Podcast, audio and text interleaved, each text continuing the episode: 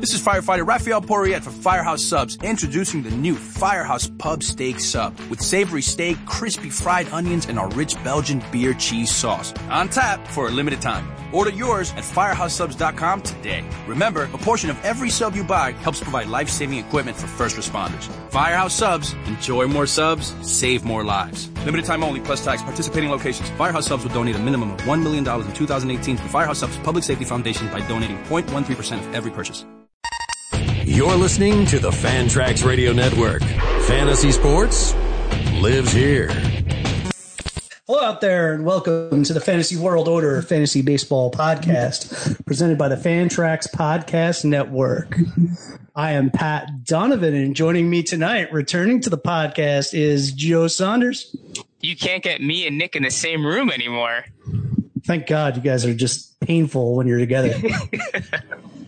and joining us tonight, we've got Toby Gavon of Bat Flip Crazy on Twitter. What's going on, Toby?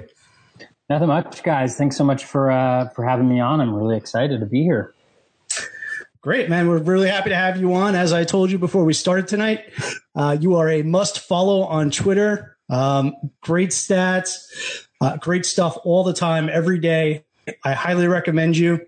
Um, I think that you know you're putting out some of the best stuff on Twitter at this point. Well, I, I really appreciate that, and, and just a warning to people who are considering following me. My my Twitter feed for the next week is probably going to be Domingo German, so um, just be prepared for that. I got wrecked by Domingo German tonight, so I experienced all the pain that comes with facing the person that has Domingo German. So yeah. All right. Well, we're gonna, we got a great show for you guys tonight. We're going to kick it off with some news and notes as always. Uh, the first item of news: Miguel Cabrera out for the year with a torn biceps. What are your thoughts on Cabrera for next year, and who are some replacement first basemen you like? Toby, why don't you kick us off? Yeah, I think uh, I mean it's it's definitely a bummer for Miggy owners, especially you know first base has turned out to be fairly shallow this year, and if you don't already have a replacement on your team, it's going to be hard to find a good one. Um, for next year, I'm I'm not that into Miggy. I wasn't that into Miggy earlier this year. I really think the injuries are, are taking a toll. Had a career low, uh, about twenty percent fly ball rate, um, and so you know, he's he's he's getting a lot of base hits, but he's not really generating any power. He's not the Miggy of old, and um, and so I'm I'm going to be staying away from next year and really um, just looking at him in much later rounds as somebody who might be able to produce a little value, a little batting average. But outside of that, I won't be counting on him very much. Yeah, Toby, uh, I- am with you there. Um, I was the low man on this podcast on Miggy um, after seeing him in spring training and the lack of life in his bat. Um, so I'm with you there. As far as a replacement um, at first base, uh, we're we're going to talk about him a little bit more later in the podcast, but I think John Hicks is is the pickup for sure. Um, he's Miggy's replacement, um, and he's swinging a hot bat right now. Yeah, I mean, I was aggressive on Miggy coming into the year, comparable to the market, and I expect that I will be again next year. Um, my ceiling for him will definitely be adjusted. I mean, this year I thought there was a shot that he could, you know, put together a 300 plus average and 30 bombs. Um, I think now, even if you're being optimistic, I think the power would top out around 25 homers full season pace um, because, as Toby mentioned, he just is not um, generating the lift in his swing that he used to. Um, but the batting average should be there, and maybe you know with some more time off, um, he can figure something out and get the swing back in in order. But uh, I mean, as of this point, he's a he's a he's little more than a flyer um, towards the back ends of your you know 12 team mixed league drafts. I think at this point.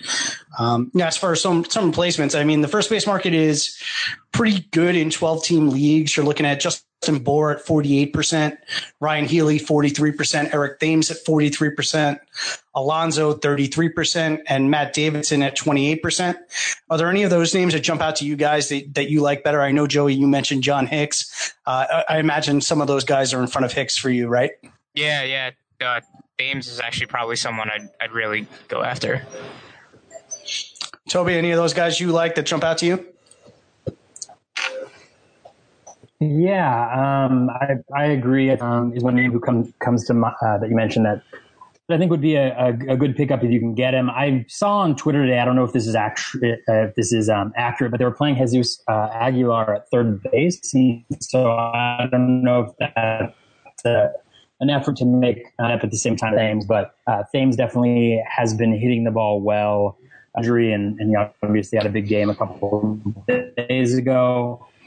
I think BP leagues. Um, his walk rate's up to 16.8%. O swing or chase rate is down 6%. And so, you know, he's hitting the ball well, 12 home, five plate appearances. Um, he's a guy. Um, there's a few names in deeper leagues that I had kind of jotted down uh, a little bit. Uh, you know, if you're looking at 15, 15 team leagues, kind of deeper leagues, guy, um, you know, who's hitting the ball really hard. He's got a league average contact and plate discipline. He's also hitting a lot of fly balls uh, eight percent barrel per plate appearance rate um, is one guy, and then Lo- Lo- Logan Morrison, believe it or not, he's still hitting I think uh, 199 or something like that. But uh, a couple weeks, his his expected weighted on base average is 545, which is second in the league.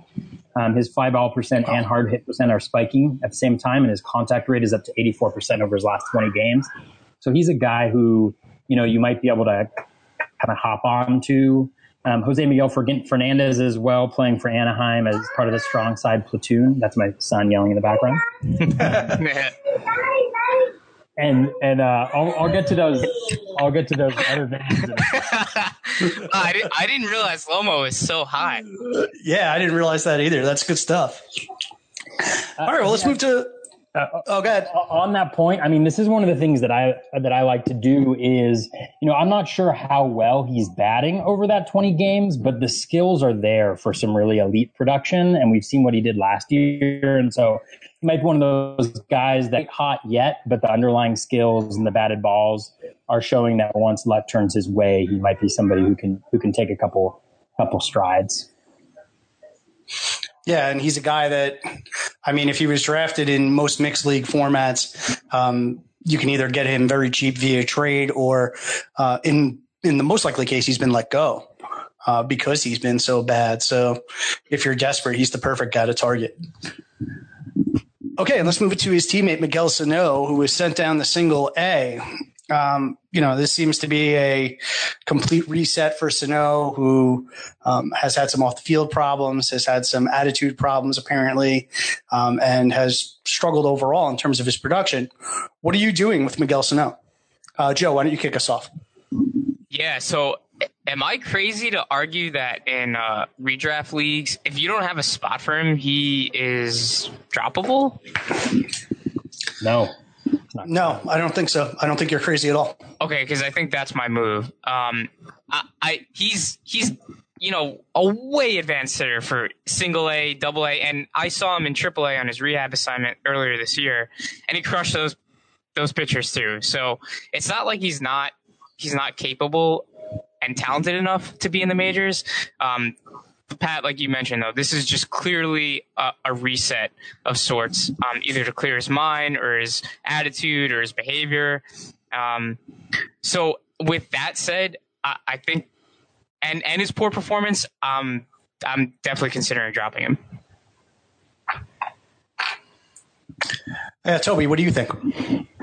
Um, yeah, I'm right there with Joe. I I think um, you know in, in deeper leagues, 15 teamers, uh, dynasty leagues, obviously you're I think you're holding on to him just because that power is something that's really difficult to replace. But he's actually been really bad for about a calendar year now. Um, you know, the major change in his profile, you know, his contact rate is atrocious. It's it's actually improved recently up to 66 percent. League averages is about 60 is about 76 to. But the big change is his O swing has actually um, uh, increased dramatically. The ball outside of the zone, and the problem is that now that he doesn't have elite uh, plate discipline, you know he's chasing pitches outside of the zone. Um, his contact rate is low, and so his average is just cratering believe it or not, his expected average is actually lower than I think he's hitting like 203 or something like that. His expected average is actually lower than that um, when you look at xstats.org and his batted ball profile. So he's a guy I think, you know, the, the average is going to be a huge drain on your team. Um, you know, and, and I just don't. I don't see how he's going to be successful with the approach that he currently has at the plate. I mean, if you've got the space, I definitely think that he's worth a stash um, because he is the type of player that has, uh, you know, in terms of raw power, uh, he's matched by very few people in Major League Baseball. Um, if you have no bench, I think you can move on. Um, i suspect this will be about a month, um, maybe through the All Star break.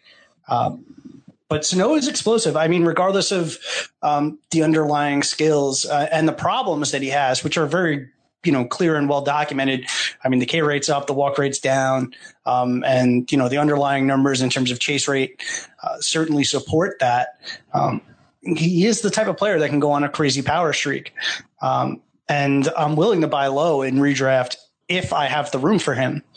Um, you know, and as far as the attitude and, and, and stuff like that. It's not really stuff that we can comment on or, or, or put in perspective, but it, to me, this this seems like the right thing to get him to um, the place where he needs to be, which is you know focused and um, you know able to succeed.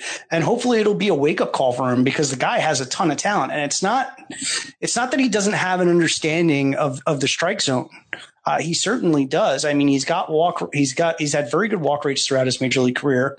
Um, he certainly has the ability to be successful, and unlike a lot of um, you know mashers, he's also a plus BABIP guy, and he's been that throughout his career. Um, you know, so I mean, Toby, you mentioned that uh, the expected batting average is actually lower, but um, he, he's also been a guy that's carried, you know, heavy uh, or high end BABIPs. I mean, I think he's for his career, he might be like a 350 guy.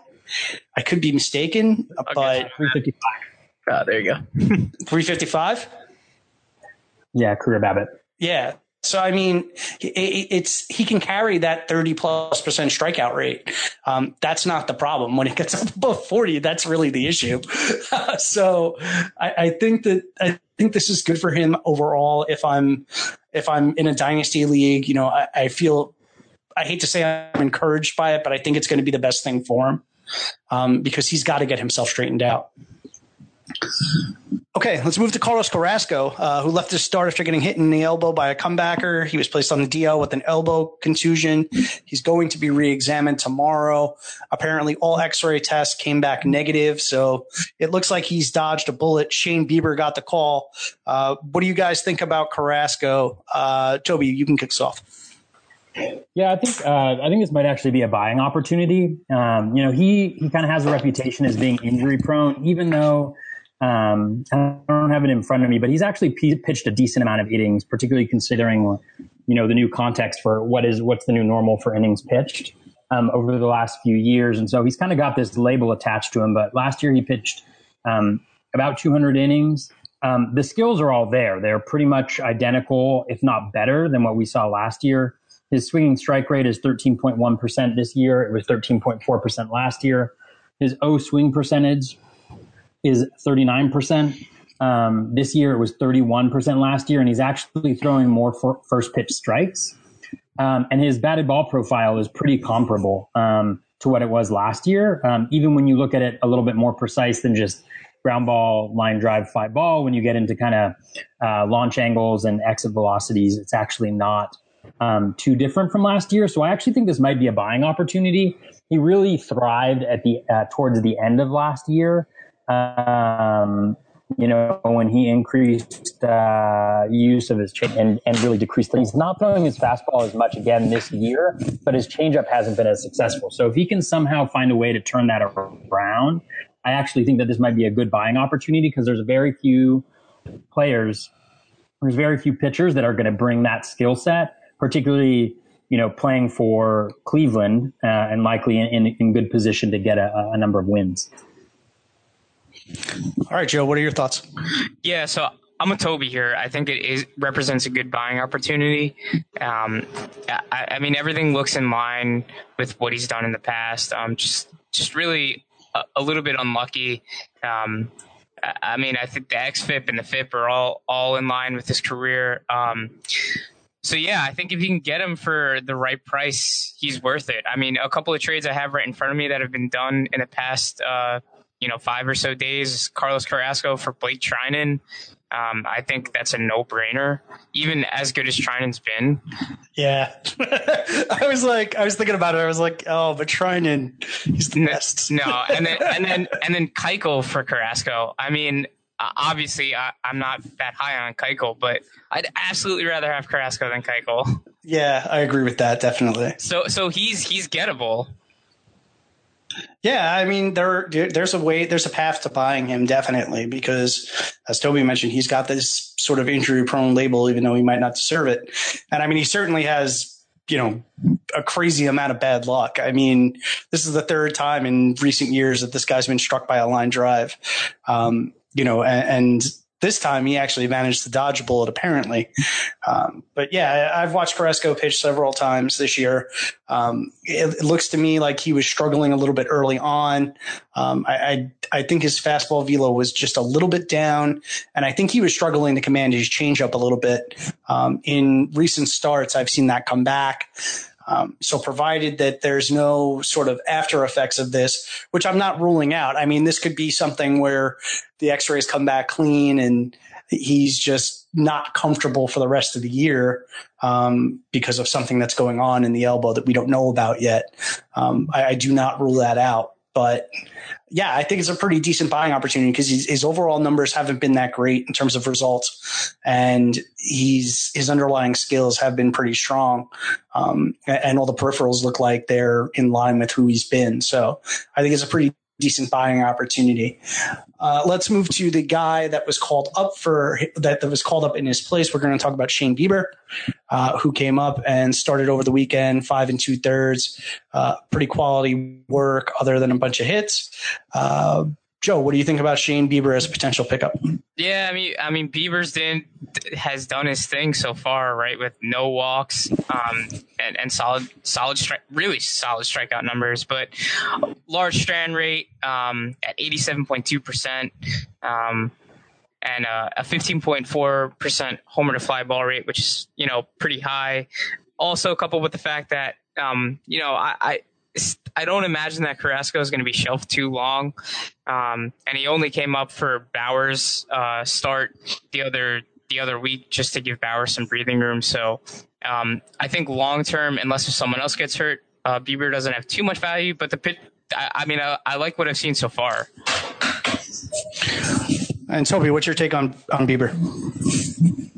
Um, uh, Bieber reminds me a lot of the profile that we saw with Joe Musgrove when he first came. Hey, yes, thank you. Yeah, uh, sorry, um, uh, but you know, a guy who comes in with. Um, I don't know if, uh, you know, to be honest with you, I don't know if I'll call it elite command. I'll say he's got elite control, right? He's not, he's walking very few batters, but, you know, in the major leagues that doesn't translate as well because you you you know you, you, see guys come up and they're afraid to walk afraid to pitch outside the zone and you're not going to get a ton of success um, you know unless you you truly have elite command and I'm not sure Bieber um, you know is quite there yet. In terms of his strikeouts he has a decent strikeout percentage so far but the underlying skills don't really support that. His swinging strike strike rate is 8.5%, which is very percent below uh, league average. Um, so I wouldn't expect that K percentage to really hold up, you know, the long pitches. So, you know, in baseball now, I often swinging strike rate is, is oftentimes one of the major things that I go to because the elite p- pitchers that you see pitching now are you know, generally guys who who miss bats, and um, you know, guys who induce a lot of contact. It's very very hard to be successful doing that unless you have an elite sinker like a Keuchel. Um, or you know elite command, but again, there's very few guys that are that are doing that in this league, and so for me, I'm, i would I would take a pass on Bieber. I think uh, some regression is coming, both in the, the strikeout rate, um, and Joe mentioned the really high um, strand rate right now that I think will will come down. The BABIP will come down come down to it's 471 at the moment, but I just don't see the profile translating that well, and I haven't seen the stuff based on the skills, um, you know, to indicate that he's going to be really successful at the major league level. Again, it's been it's been 11 point, uh, 11 and a third innings, so that could change. But so far, I don't see anything that's really jumping out as me at uh, at me as exciting. See, Joe, this is why I wanted to have Toby on because he agrees with me on pretty much everything. Musgrove is officially the comp. Yeah, I, I had said Musgrove was the comp um, on Twitter back when Bieber was getting the call originally, and I, I don't remember who it was that I got into the argument with, but somebody, you know, flamed me out on the fact that you know they're completely different pitchers and blah blah blah blah blah. And and what I was trying to get at was exactly what you just said, which was listen, these these guys that have this super elite control profile in the minor leagues always come up and look great. And yeah, there is a non-zero chance that they're Cliff Lee. But they're probably not. and what normally ends up happening is they are in the zone too much. They get hit around and they they lose their opportunity. And that's exactly what I see happening to Bieber, and I think that's what we saw originally. Now I know it's only one, or, I know it's only one start, and then it was two starts, um, but it, it's just like you said, it's not a profile that that is going to fool hitters. Uh, I, I, don't know that he's got the command to be able to to to pitch inside the zone and get the swings and misses inside the zone. So he's really walking a fine line. And the fact that he's giving up a ton of hits indicates to me that he's getting hit hard. And it's just not it's not a good mix at all and he's going to be a guy that i think is going to have to figure out that he can't just you know pound the zone like he can in the minors um, at the major league level now you can still have very good control um, and you know full hitters and go outside the zone and give into them every once in a while. And I think that's the skill that he has to learn. Um, so I don't. It's not that I give up hope for him for the long term. It's just uh, I think people were a little overexcited for him, and now we're starting to see. Yeah, you, you can't just you know throw the ball in the zone over and over and over again uh, because you end up being you know Joe Musgrove circa Houston, or you end up being uh, Michael Pineda you know, Jeff Jeff Samardzija from last year. Um, it, it, just it they it comes for you. You you are eventually going to get hit around. Okay, and then we have a couple of closing situations that we need to discuss. Uh, Herrera was traded to the Nats. Uh, who do you guys think is next in line in Kansas City? Uh, I'm assuming that Herrera is going to sit behind Sean Doolittle, um, probably as a setup guy. Yeah, Doolittle is actually in, in a safe situation right now, so that's cleared up to the extent it was ever really a question. Um, who do you think is getting the saves for the Royals, and do you care? No, Joe, you want to? no, I don't care. McCarthy stinks. Hill stinks. Barlow just got sent down. He's was like all right. I mean, that bullpen is in shambles, um, and I think they'll do you more harm than good. I, I, I, mean, it's all speculation. If you really need saves, and I imagine that um, they're just going to go around in a carousel and ride the hot hand because they're all really not that good. Yeah, for all of like the twenty games, they're going to win the rest of the way. exactly that too. All right, Toby, what do you think? Is there anybody here you like, or are you with Joe? Um, I'm in, I'm with Joe in general. I actually I, am in this uh, of all leagues. I'm in this twelve my like a home twelve team Yahoo league, and saves have just been the pits. I went all in last year and I traded a bunch of draft picks. Um, so I, I, had it was sparse. Uh, it was very sparse. I tried to go very low closers in the draft, and I've just had the worst luck. So believe it or not, I, t- I picked up Tim Hill. Um, and, you feel dirty, and then you, you, And then you immediately took a shower. Yeah, uh, it, it, it, feels uh, feels wrong, but um, yeah. So the one thing that I like about Hill with McCarthy, I've seen a lot of people saying he's going to get the job, and that that could be true he's got a very low K percentage, and I just don't see people with that low K percentage being successful. Um, you know, in, in that role and just in general, again, going back to putting too many balls in play.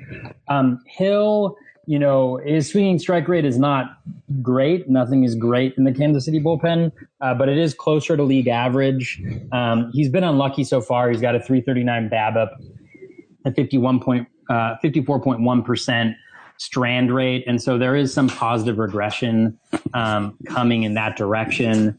Uh, his WOBA, I think, is 305, and his xOBA on XStats is uh, 290. So not tremendous for a relief pitcher, but not um, the worst in the world. And so he's the guy who I speculated on saves in the Kansas City bullpen if you have to.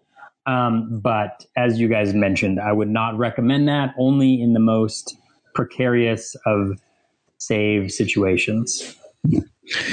Yeah, I, I think I would place my chips on Hill, but I, I think I would pass entirely, um, if at all possible. I think this is one of those situations where um, you want to try and spec someplace else because there are situations around the league where closers are going to get traded, um, and the relievers behind them are of a higher quality than anybody in the Royals pen.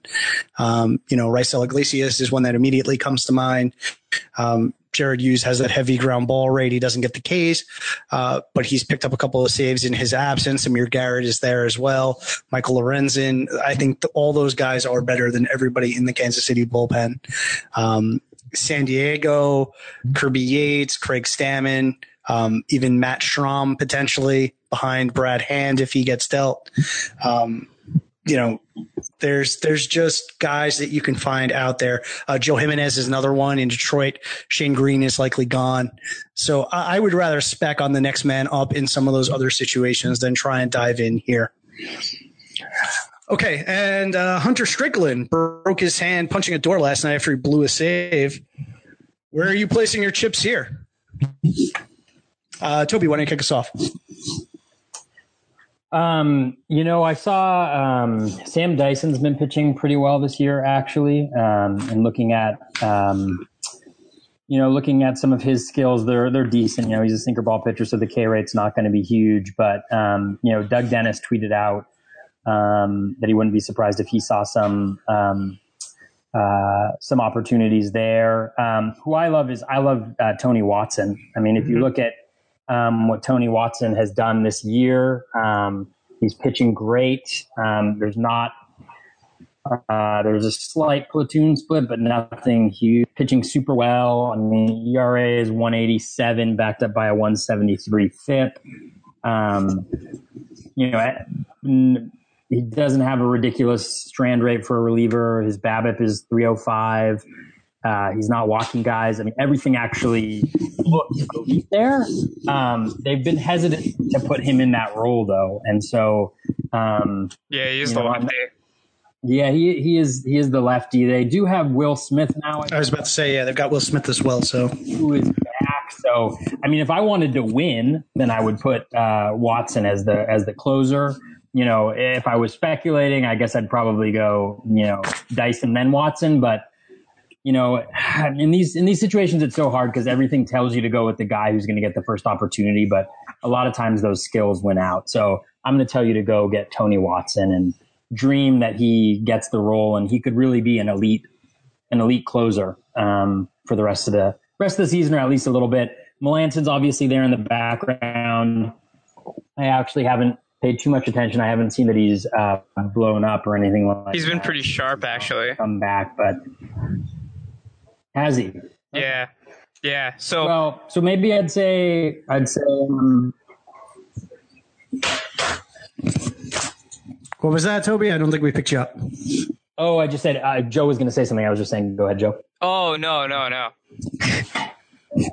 oh, oh, I was I was just going to say. So maybe you know, Melancon's got the contract. He's got the money. So maybe this is their opportunity to put him back. Um, Watson, I think, has the best skills um, and Dyso.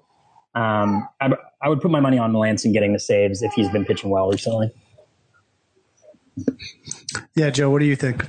Yeah, so right, I, I, I pretty much agree. I, I, I echo everything you say, Toby. Right, that um, Watson's probably got probably been the best pitcher out of the three of them so far, but since Melancon's, I mean, it's only been five innings, five and a third, I think, but um, you know, he's he's looked pretty darn good. So, and the fact that he was the closer coming in, or he was supposed to be the closer coming in, leads me to believe that it'll be Melancon. I'd take Watson over Dyson. I don't really have a lot of faith in, in Sam Dyson. So that'd be my order. Yeah, I, I share that. I, I, go Melancon, Watson, Dyson. Um, you know, I could see Watson getting the first op, but I think Melancon is the guy that's going to seize the role now. He's got the contract. He's come back. He's been pretty good.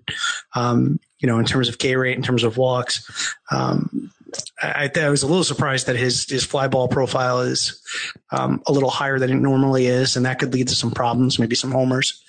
But you know, it, normally that's the, the contract rules when it comes to this, unless somebody has already seized the role, uh, which was Strickland. Um, now I think they'll go back to the guy they originally wanted to have the job, which is Melancon. Okay, we're going to go around the diamond now, and we're going to kick it off with the guy we already talked about very briefly, John Hicks. Primary beneficiary of the Miguel Cabrera injury. Hicks looks like the favorite to receive everyday at bats for the Tigers. Of course, he's got catcher eligibility in most formats. Does his volume and skill set make him a top 10 catcher the rest of the way? Joe, kick us off.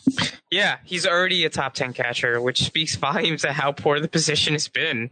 Um, more zone contact has helped. Um, the strikeouts might limit his batting average the rest of the way, despite his ability uh, in his career, and I think 400 at bats, to generate pretty solid BABIPs. Um, he doesn't have he doesn't have to do much more to stay within the top 10. So, yes, this is a, a, a resounding yes for me that he'll be a top 10 catcher the rest of the way. Even though, so, even though I think? think he's hot, sorry. Even though I think he's pretty hot right now and he might regress a little bit. Um, but even still, the, the, the position's so poor that, yeah, I think he's a top 10 catcher. Okay, Toby, what are your thoughts? Yeah, I, I agree with Joe um, uh, to the T. All of those things he said. He already is actually a top 10 catcher, uh, according to the ESPN Player Rater and um, some other rankings. So, um, you know, I think he's definitely a guy you want and volume. That the position is so scarce, as Joe mentioned. You, you know, those plate appearances are going to be invaluable. He's a guy who, who I was targeting in some of my leagues, like the uh, the TGFBI league, um, but I don't have a ton of FAAB, so I wasn't able to uh, compete there. Um, he does have a volatile profile. Um, you know, he's got poor plate discipline. Um, his his O swing, his chase rate is at forty percent, and a low contact rate at seventy percent. So about six or seven percent below average. Uh, Joe mentioned this. He may be due for some regression. He's got a 288 batting average right now. X Stats has his expected average at 258 um, which again is not terrible for a catcher if you're if you're going to get those counting stats. Um, you know, I'm, i was a little surprised in digging in a little bit. You know, for some reason I thought of him as more of a power guy, but um, right now his current pace is 16 home runs, which again, very good for for a catcher. Um, uh, as somebody who has you know some James McCann shares, I would love it if he were to reach 16 home runs this year. I don't think it's going to happen. Um, but um, the one thing I, the one note of caution that I'd say is that volatile profile has been getting worse. So his O swing is up to 43% over his last 20 games. His hard hit rate, which has been um, up overall this season, um, is down to 28.6% over his last 20 games, and his fly ball percentage is also down. So it could just be a blip on the radar, but the skills right now are, are, are headed in the wrong direction. And so hopefully he can kind of come back um, and and rebound. The skills will rebound, but you know, still this guy's a top ten catcher because he's going to get 500 plate appearances probably this year. Yeah, and I would agree with you guys. I mean, there's enough there for Hicks to be, you know, about a 260, 265 hitter with close to 20 homer pop on every day at bats in the middle of a lineup. Uh, you know, that's going to be enough in this environment to finish as a top 10 catcher. Um, there's certainly some K rate downside. Swing strike rate is uh, over 16%, but catcher's a low bar. I mean, even if he's, even if you see that average dip down to 250, 240, um, with the sort of pop he has, the role he has, and the volume, um, you know, I, I, don't see a way that he's not going to finish inside uh, the top 10 at catcher this, this season. So I think that he's a must add, um, you know, pretty much across the board. Um, someone in your league uh, can use John Hicks. Okay, uh, let's move to Paul Goldschmidt. uh, for those that held on, they've been treated to top line production. Are we buying that Goldie is back, or are you considering selling him now that he's regained some value? Toby, tell us what you think. Um, yeah, I, I, think I'm comfortable saying that he's back. If you look at his year over year numbers at this point in time, they're pretty similar. Um, his contact rate is back up where it was last year, which was really one of the primary drivers of his early season struggles, in addition to hitting too many um, ground balls, particularly bad ground balls that really deflated his uh, his BABIP and his batting average. But over the last 40 games, his contact rate is up to 76 percent um, which is where it was last year. He's chasing more pitches outside the zone, so um, you know I wouldn't be surprised if that K rate stayed stayed a little elevated compared to previous years. Uh, the one question that I have, and I am a I am a Goldie doubter. Uh, last year I I put up a one of my bold predictions is that he wasn't going to be a top five first baseman, and then he ended up being the the, the best first baseman. so, like uh, earlier this year, I was like, I can't believe I I was a year early. But um, the one thing that I that I've noted, uh, I put a tweet out this off season about it, but he actually has had a considerable dip in performance in the second half every year the last four years. So last year he had a one, uh, 153 WRC plus in the first half, 128 in the second half. Again, you know, very good um, production, but still not you know what what we've necessarily expected. First half of 2016 it was 140 41, dropped down to 124 in the second half. In 2015 it was 178, dropped down to 144. In 2014, it was 158, dropped down to 128 in the second half. So my only question is whether, you know, he's a guy who wears down over the season. And so if that's, if that is the case, you know, his batting average right now is hovering around 250, uh, at least the last I looked at it. And so if he does have some regression in the second half, I think that's going to hit him a little bit harder than it has in the past. Whether that'll happen or not, I mean, this this year's been all over the place. So uh, I'm comfortable saying like he's back to the guy that he was. I would just put that little note of second half tends to be a dip for him in the equation. I'm so angry about this because um, off the air, I had mentioned to uh, Pat and Nick that uh, Goldschmidt's zone contact percentage about a day or two into the streak. I, I, I mentioned that the zone contact percentage is back up, and I said it's coming. I literally said that. Yes, and you did. Confirmed. The strikeouts are still up over 20%, so he's likely going to be prone to these streaks. Um, but the real standout thing that I'm really uh, that's really encouraging as a Goldie owner, and Pat, I know you're a Goldie owner, you've got some shares too, is that he hit two of these home runs uh, last week in Chase Field. Um, I know we're t- we're talking about minor victories right now, but he's been so bad at Chase Field. And Pat, you, I know you've you've discussed about um, this all potentially being in his head, and I think there is some merit to that. So it's good to see that he's getting some of this production at home. Yeah, I mean, there's a lot to like here. He's hotter than hot, 61.2% hard contact and a 272 WRC plus in June. The K rate 20.3%, down nearly 10% in, in June. Um, it's certainly an unsustainable hot streak, but Goldschmidt's really brought himself back from the brink with this. Um, the thing that jumps out to me is that the velocity struggles have really dissipated. Um, we were a little concerned that he was having so much trouble with fastballs um, earlier in the year, and um, he's back up as a plus against the pitch. Um, on the downside, the steals still aren't there. He's just two for four on the season.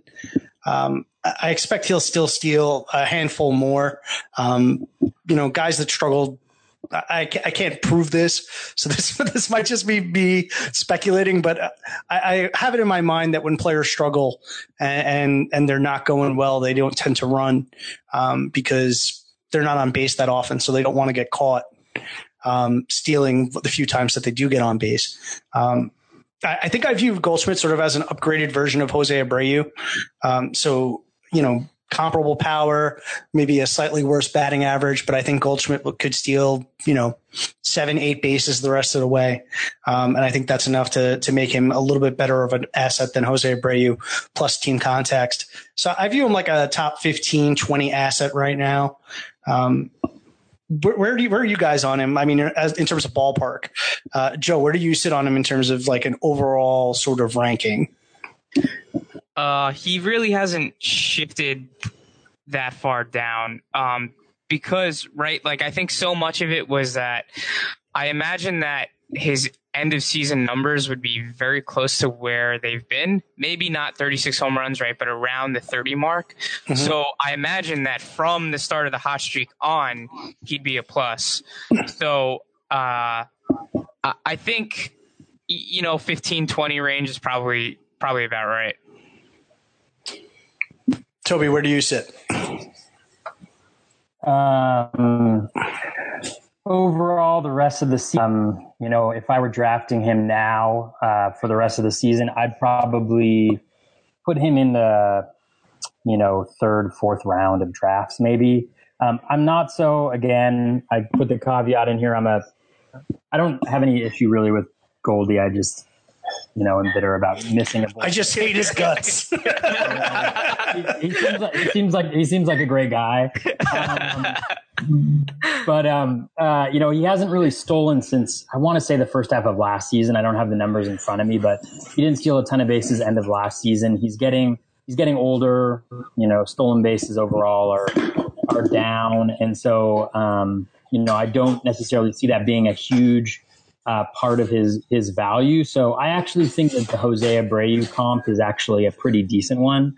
Um, you know, for rest of rest of season, um, uh, you know, with the with the batting average differences, I would give Goldie some uh, bonus points for um, you know some counting stats uh, because of the the lineup he's in is better.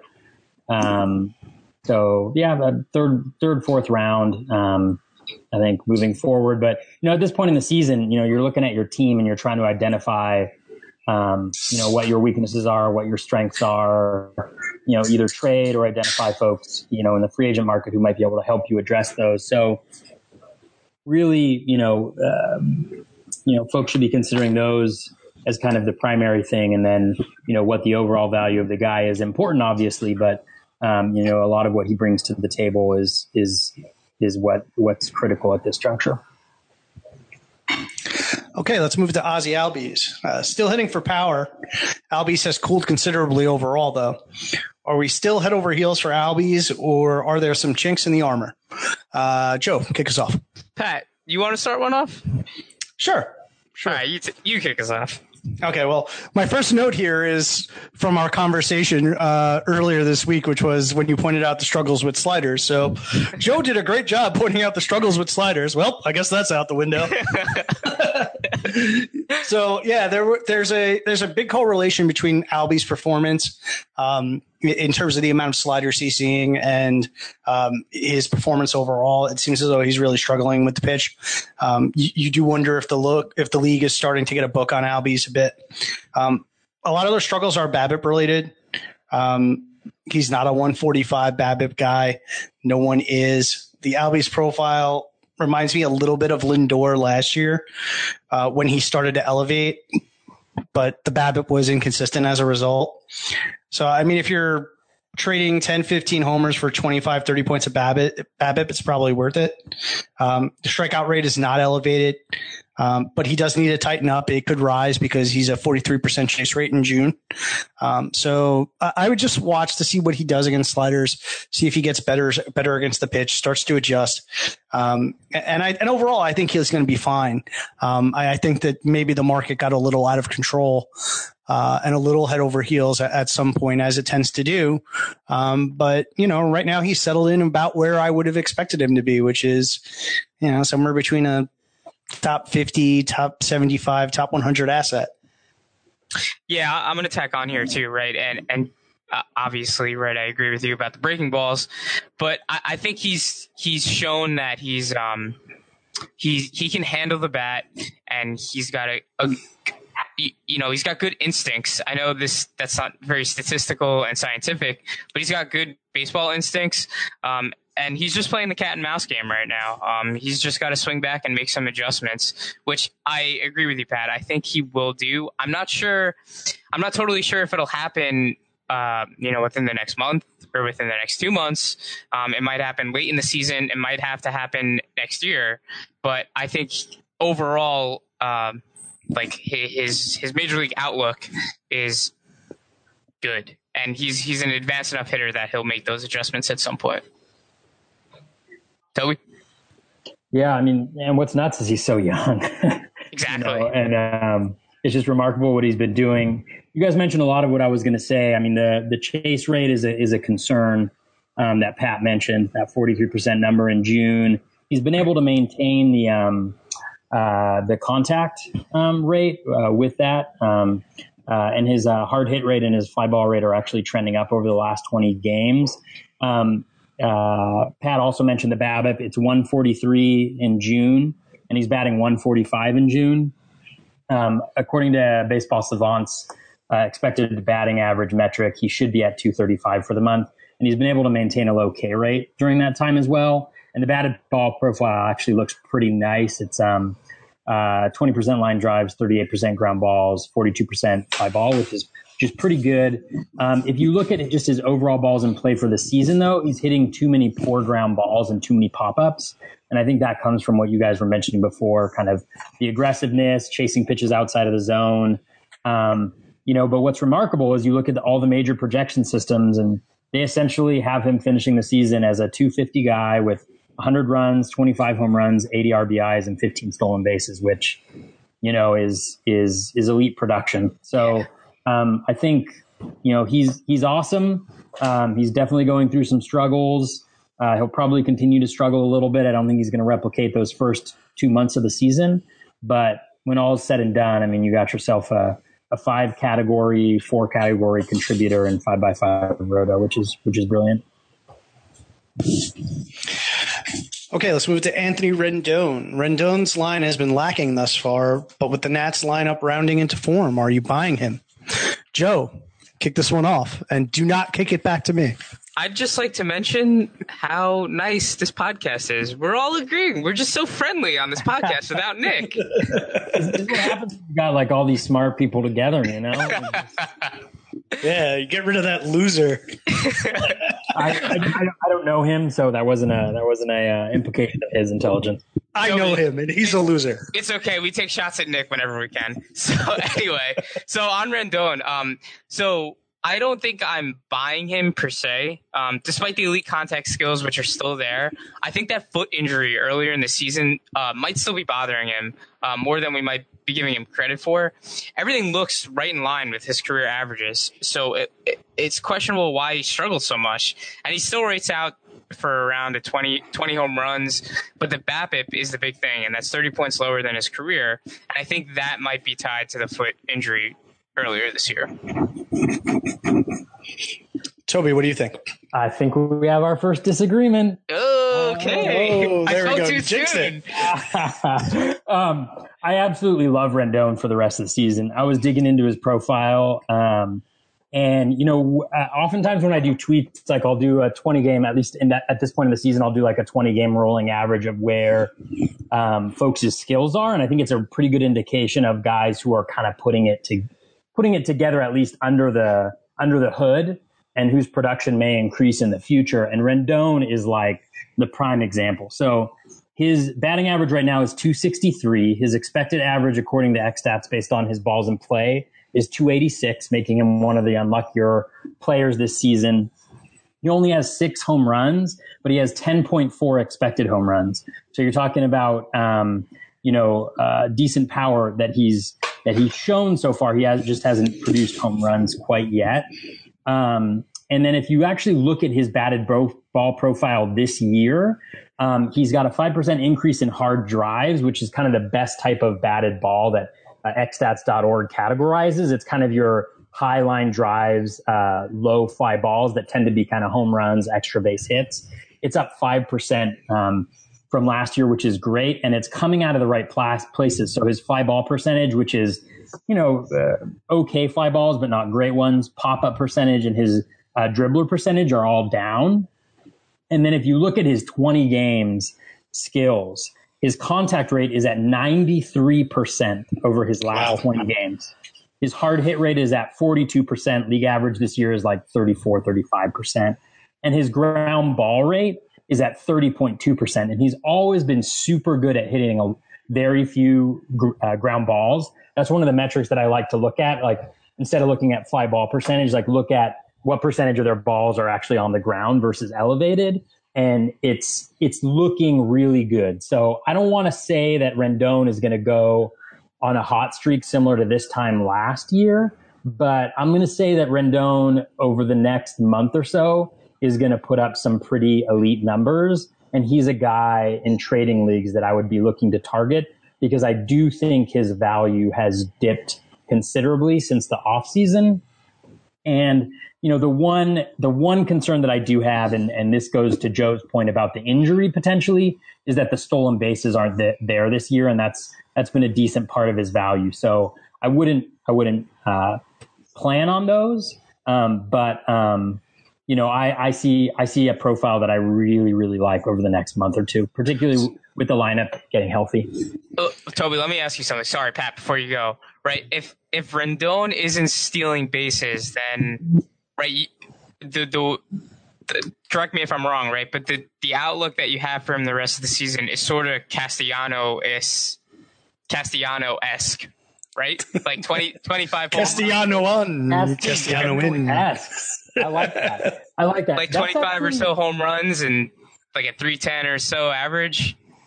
Yeah, you know, he's at six home runs right now. So uh, getting to the 25 may be challenging. But if we're moving forward, like I'd expect him to get to, to 20 home runs um, uh, end of season, if not more, maybe 25 is kind of like a cap. I think the batting average is where you're going to see him. Uh, I think you'll see a 300 batting average uh, moving forward this year with that elite contact rate and how he's driving the ball, I think um, that's that that uh, that has the makings of, of a, of, a, really high average. And then he's also, um, you know, his his chase rate is actually worse, I think, this year than it was last year. I'm remembering um, last year, and he's actually hasn't been improving that too much. But um, I think with him coming back, with with um, you know Murphy coming back to the lineup, Eaton coming back to the lineup, these high OBP guys, he's a guy that I'd actually be target, targeting as kind of a sneaky RBI pick. I don't know if he counts as sneaky since he had 100 last year, but he's a guy I think you'll see a ton of a ton of counting stats um, from. I think you'll see a decent amount of home runs. Uh, let's say 15 moving forward and a 300 batting average, which you know I think um, is Castell- Castellano esque, but maybe a bit better. I, I, like Castellano Castellano on Castellano in. We're struggling. yeah, that's a that's a great point though. I like that. I like that comp. Yeah, I, I, I think I'm on I think I'm on Toby's side here. Uh, the skills do look solid. You know, 16% K rate, 10% walk rate, uh, solid line drive rate. Ele- he's elevating the ball well. The hard contact looks good. Um, the one thing that I, I, am a little bit concerned about is that he seems to be struggling with fastballs, um, at least on a full year basis, and he really crushed them last year. Um, you know, I'm willing to chalk that up to him just being in a slump at this point, uh, because there's nothing really out of the norm. Um, you know, if you remember last year, he had that three homer game in Coors and, you know, everything just kind of took off from there. Um, I, I wouldn't be surprised if, you know, he runs a stretch of games where, uh, you know, he just goes out of his mind and is, you know, back where you might have expected him to be, aside from the steals. Um, you know, within, you know, a week or two, I could see like a, a mini Goldschmidt streak from him, um, you know, coming up shortly. Uh, and I, and I would buy because this is a, this is a player that's going into a, that's going to be in the center of a lineup that's got a lot of talent in it and is getting a lot of talent back. Um, so I, I, think he's going to be a, a, good run producer as well. I mean, the steals are, are whatever. I mean, if, I mean, what were you expecting anyway? You were expecting maybe 12. Um, you know, I, I, can I can live with the fact that he's going to be in the single digits there um, the rest of the way, and just take the uh, batting average, the run production, and yeah, I would expect about somewhere between you know, 12 and 15 homers the rest of the way, and I'll bank that. That's good. All right. So just, uh, just to compare where we are on Rendon, would you guys rather have Rendon or the man of the moment, Max Muncy. Joe. Uh, so I think this is tough and close, but I think Rendon because I feel s- much safer that the batting average will be there. Toby? Yeah, I uh, we're going to agree on that one. Um, we're we're back in agreement. Um, I would say Rendon, Rendon. Don't get me wrong. I love Max Muncy. Like Yeah. um, watching his at bats the last few weeks has been a thing of beauty. There was a stretch like of a week there where he and Jose Martinez were just on fire, and like you would watch the at bats that they were putting up, and like just they were just managing the strike zone so well. Everything that was in the strike zone was just getting crushed and being hit in the air, and it was just wonderful to watch. I think Muncy's skills, they're all there for him to continue what he's doing, but without the kind of track record that Rendon has, um, you know, and knowing that, you know, he's probably not, I'm not somebody who just like sees a home run for fly ball percentage and says that can't happen. Like Muncy's hitting a ton of barrels. He's hitting the ball hard in the air. There's no doubt about that, but it's just hard to sustain that. And it's hard to believe in that more than Rendon, having not seen that for a full season and knowing that major league pitchers are really good and they're going to try to find ways to beat you. So I definitely think I'd, I'd, I'd lean Rendon in that situation, but it's not a knock on Muncy at all. It's more a, uh, an acknowledgement that the best indicator of future performance is, is past performance and knowing how well Rendon has been. Yeah, I'm actually going to go Muncy here. Um, I, I do think it's a need based thing. Um, Muncy is obviously going to have, you know, shortly. He already has very good eligibility, but he's, I think he's on the verge of adding second base in some formats, which would give him first, second, third, and outfield. Um, I think I would rather have that because I think they're fairly close. Um, you know, Muncy is going to have the pop advantage, I think, going forward. Um, I think the profile is such that it's going to produce um, the power throughout. Uh, he also is walking, you know, at like a 16, 17% clip. I think he had a three walk game today, too. So that's probably a little higher now. Um, so, you know, OBP as well. I, I might, I might side with Muncy. Uh, Rendon is going to be the better bet for the average. Um, I, the run production, I think, could be pretty similar because Muncy seems as though he's kind of solidified himself um, in the top half of that lineup. So, you know, Rendon might be the RBI guy, but Muncy might be uh, a better bet for runs. And, um, you know, uh, with with Rendon, uh, you know, you you just have the one position. So, I I think I would rather have Muncy overall, but I do agree it's very close. And then what about Rendon or Ryan Healy? It's Rendon. Easy, I think, this this time for me. Agree. Yeah, agreed. You know, Healy's outclassed here. Rendon has much better discipline and patience. Healy might have a little more pop, but unlike Muncy, he can't take the walk. Yep. Okay, Trea Turner. We touched on him last week, but it's time for a deeper dive. The category juice has been there. Um, you know, he's got he's got seven homers, he's got twenty steals, but he's just sixth overall at the shortstop position, which has become kind of top heavy. Do you think Turner can live up to the draft hype? Toby, kick us off. Um, type, you know, I had to in, in here and I went um, Turner, obviously for the stolen bases. There's Where was it? Where was it you picked? uh, third, Oh, okay. All right. third. Go ahead. You just broke up a little bit. Okay. Uh, yeah, I, I, I selected third. I, I probably should have gone Mookie, but um, uh, hindsight's twenty twenty, right? Um, so uh, you know the thing about him is his his uh, his profile has stayed remarkably consistent this year. Like if you look at his profile from last year compared to this year, the major change is really with BABIP. Everything else is pretty similar. He's getting, um, you know, he's earning those home runs, the seven home runs. Um, the major change is how frequently he's stealing. Last year, he actually his stolen base rate last year. I did uh, some Z scores over the offseason, and his stolen base rate was literally the uh, best skill in baseball, or the most elite skill in baseball last year. It was like five standard deviations above the mean, or something like that. Um, but he was stealing on t- at 10.3% of his um, plate appearances last year. This year, it's dropped down to 6.4%. And I initially was like, oh, well, you know, that's probably because the Nats aren't stealing as much. Dusty Baker is gone. But the Nats are actually stealing more this year than they did last year.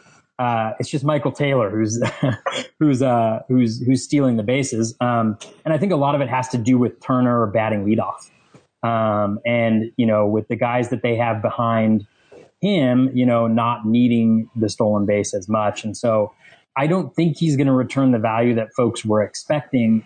Only because I think if he continues to bat leadoff, they're not going to give him the green light as much as they would um, otherwise. I think all the other skills, uh, you know, I'm fine with. They look good. I think the average is going to increase a little bit. I think the BABIP will um, uh, will go up um, here, and you'll probably see him batting around 280 when the when the season is over. I think the OBP, the walk percentage, is going to come down a little bit. He's got the same chase rate as he did last year, but with a um, uh, elevated walk rate. And so I think you're seeing about the guy that you're going to get, and it's not something that's going to destroy you, right? It's not going to lose you a season, but it's not going to be that number one uh, player that we were all hoping for when we, uh, you know, that 60 stolen base, Trea Turner, um, that I think uh, we were expecting.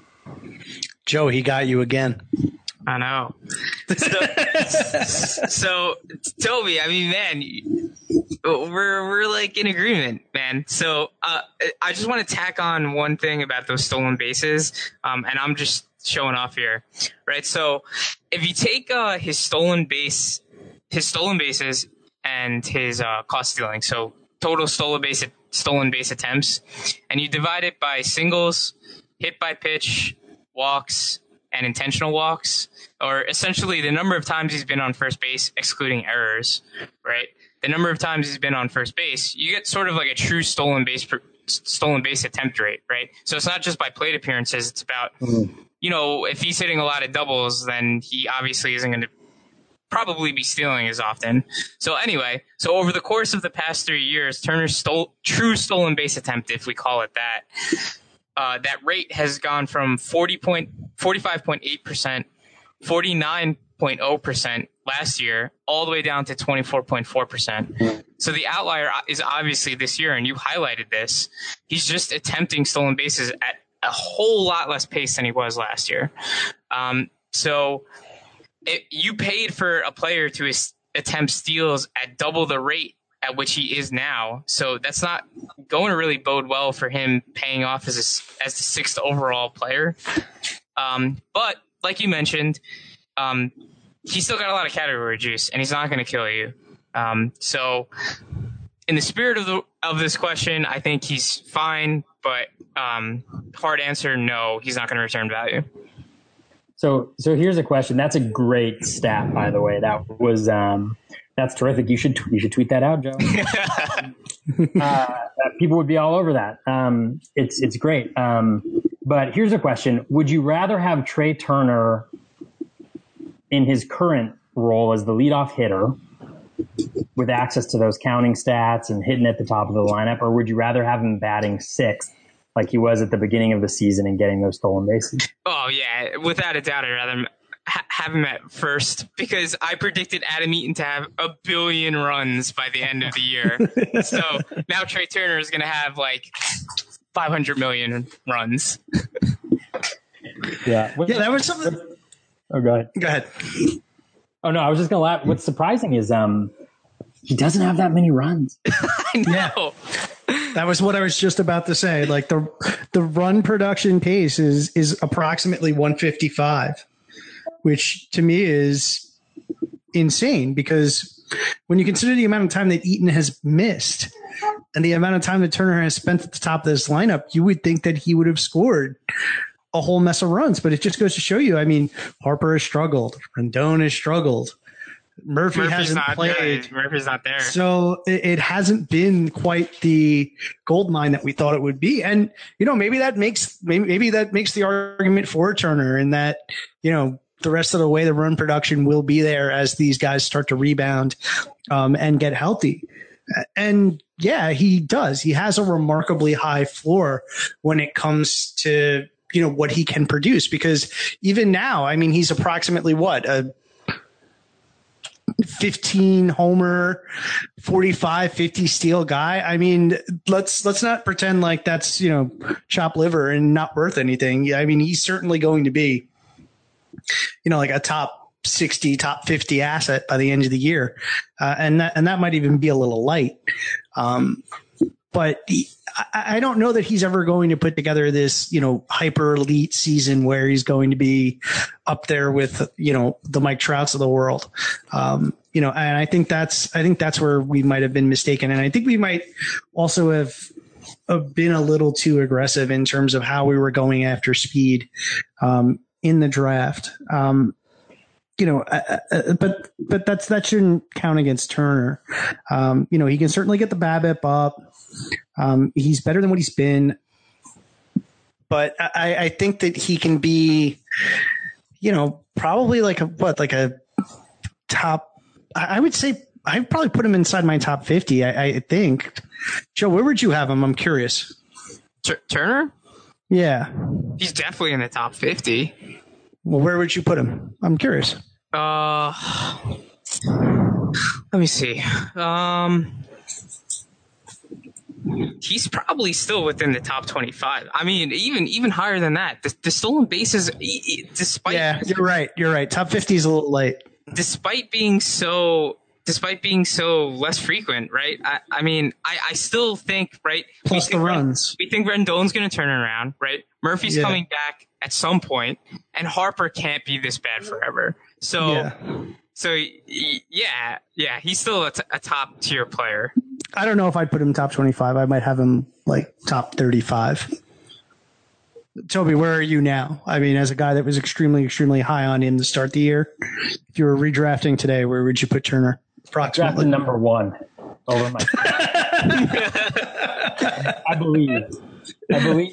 Um, no, uh, he's uh, he's. I was just looking. He's 19th on the player ESPN Player Rater right now. Okay.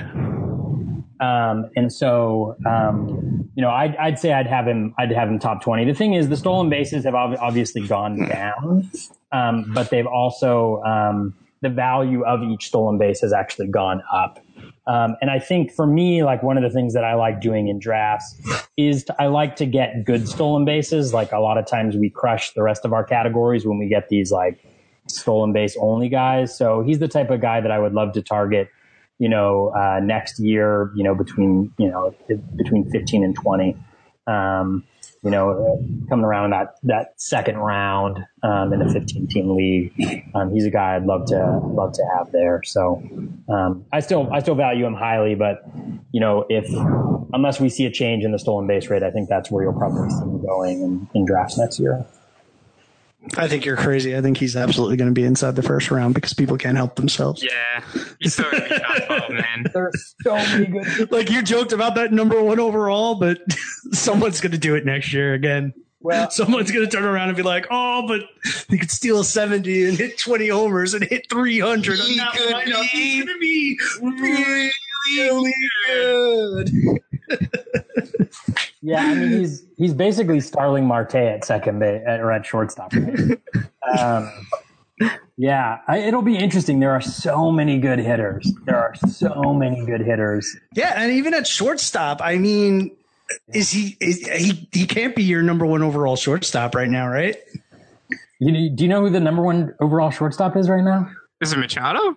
No, it's got to be Lindor. No, who is it? It's Jean Segura. He's the oh, Mean Gene. He's the number three, number three overall player on the ESPN Player Rater. Again, like you know, I'm you know, I'm just using the ESPN Player Rater. I don't know what his his monetary value that he's returning on, you know, based on wow or anything like that is. Gene Jean Segura. I mean, the talent is just it's just nasty uh, offensively, there are so. It's like last year was so deep, and again this year it's going to be so so deep. Um, yeah, but it does hit a cliff. I, I think. I, I, think I remember looking at shortstop and being like, "Oh man, once you get to like right around ten, it it, it really drops." No. Yeah, no. I mean, uh, if you just look at shortstop, I, I was looking at the overall pool, uh, thinking about oh, yeah. where he might go in drafts next year he's he's 19th right now on the ESPN Player Rater. Um, yeah, it kind of hits uh, ninth. Although Bregman's going to lose, he's going to lose. Um, he's going to lose eligibility maybe next year. So maybe after eight, even seven. I mean, it depends on. I'm also a Javi Baez and Didi Gregorius. You know, I just I haven't been on that those trains for for my own detriment, but they're guys who you know I can't. I'll have, still have a hard time investing in next year. Don't worry, we agree with you. Yep. Yes. So the thing is, though, is right, like 19th overall. All that's th- that rings in my head that he's guaranteed to be within the top 12 next year. Yeah. Well, I mean, a lot of that depends on your depends on what on what site you're using too. Because I mean, I I don't remember which site I was looking at, but I think he was like sixth or seventh at shortstop and somewhere around uh, 50 or 60 overall. Um, so, you know, I mean, they all have different algorithms in terms of how they assign value to certain statistics. So ESPN might be putting a little bit more value on, on steals than another site might. Um, you know, like Fran, like Fantrax or, or Yahoo. Yeah, So- yeah. In our in our home league, right? We uh, ours is uh, standard five and then OPS, and he's four, five, six, seven, eight, nine, 10, 11, 12, 13. He's the 14th shortstop, Yeah, including OPS. tenth in Yahoo. Yeah. So, okay. Yeah, it depends. It depends on the website, but yeah, I, I agree. Though, I mean, if he if he puts up like 15 homers, 50 steals, and you know hits around 275 at the top of that lineup, he's still going to go.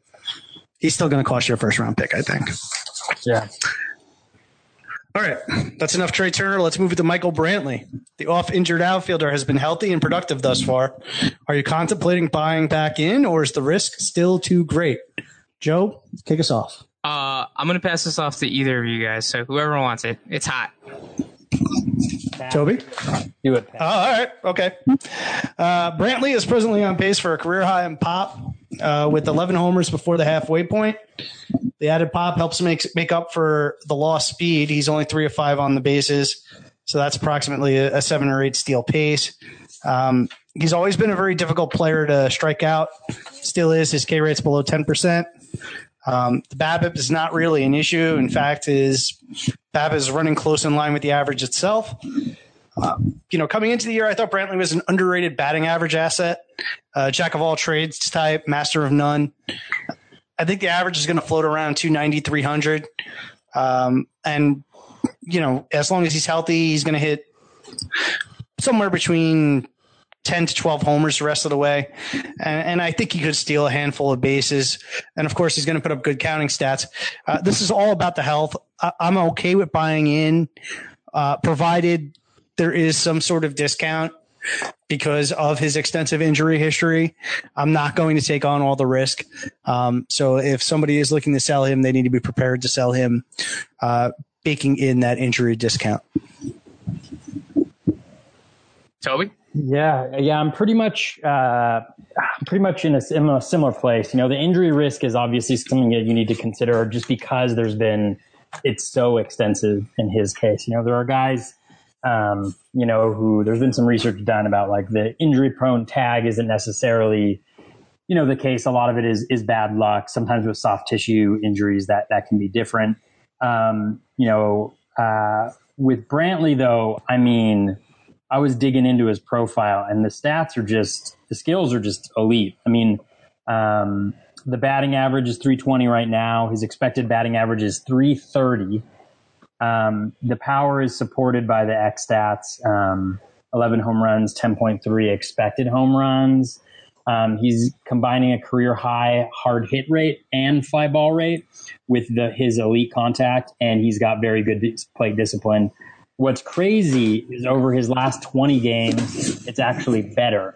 He's got a 93% contact rate, a 48% hard hit rate, a 36% fly ball percentage, which is about league average ish. Um, but for him is a huge jump um, from where he has been. Um, and those are all higher than his current season highs, which are also his career highs. So um, there's a ton to like in that profile. So if you need batting average and you don't want to, um, you know, uh, give up too much power in doing so, I think he's a he's a very reasonable target. All right, so let's play the uh, let's play the what's Brantley's value game. So I've got some trades here. I'm going to ask you guys uh, which side you'd rather have. So the first off is just a one for one, Brantley or Rizzo. Oh, Rizzo, definitely. Yeah, Rizzo for me too. All right, Brantley or Greg Bird.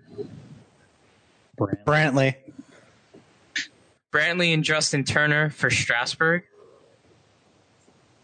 Uh, I hate, I hate it when we're crossing over pitching and hitting. I know, I know, but vacuum, vacuum.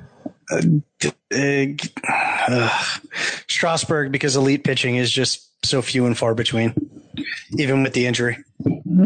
Yeah, I'd probably lean Strasburg too. There's only so many pitchers that can produce what what he can, um, and he had he had an injury last year. Strasburg did and came back on fire. So. And Turner and Brantley aren't exactly the pictures of health either. So yeah, and the thing with Brantley is, I mean, a lot of it is is batting average where he's generating his value, right? Like you can replace those, you can replace eleven home runs in a lineup, you can replace the counting stats. Mm-hmm. He's not stealing like he used to, so you can replace that. So in a lot of ways, a Justin Turner from last year is like a decent comp for him. Um, you know, which is a valuable player, but not somebody who's indispensable. Yeah, but the batting, but to that point, I mean, the batting average is not the most readily available asset anymore, at least in a form you can use. I mean, there's just not that many guys that hit, you know, 290 plus. At least I feel that way. That's a great point. Yeah. All right, I got I got two more, two more quick ones. Uh, Brantley or Bregman? Uh, give me Bregman. Positional eligibility plus don't trust Brantley's health. You're talking about my boy, Bregman. So I'm going Bregman. Your boy, he's my boy. Bregman's skills are are insane. They're insanely good. And he, you know, you you look at his stats so far this year, dude's on pace for like a what, a 268, like 90, 20, uh, 80, 12 season and he hasn't even caught fire yet. He's going to catch fire pretty soon. Like, oh my God, you're so right. Bregman's the best. All right. I've got, I got what I'm making up in my mind right now, just from guys we've talked about tonight. So I'm going to put you two on the spot. All right. Brantley and Rendon or Bregman. Uh, give me the combo. Yeah, you got. I think you gotta go. gotta go combo on that. I love. I love Bregman. Yeah, me too. It's tough, but yeah. I mean, yeah. See, I think I want Bregman with the shortstop eligibility, and I'll just. I'll. I mean, I'll live with the fact that like you know I've got to go get an outfielder off of the waiver wire because in most cases I can. I thought we're operating in a vacuum here, though. Yeah. I didn't say anything about a vacuum. Sam Dyson did not come up.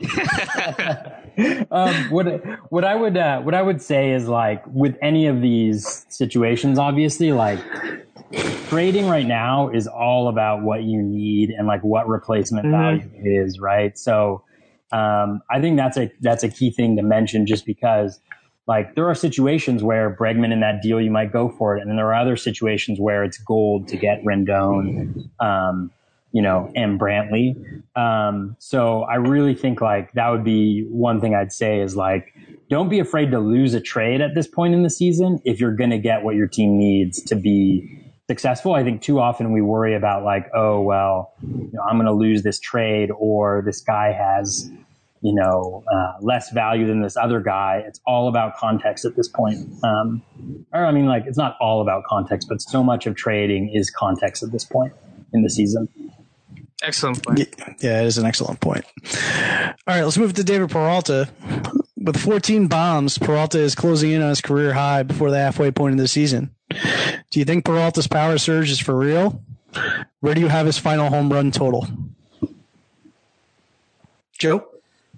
Uh, yeah. So uh, just a few weeks ago, I had it at around 18 or 20 home runs. So I, I think I probably got that one wrong. Uh, he's surging. Wrong.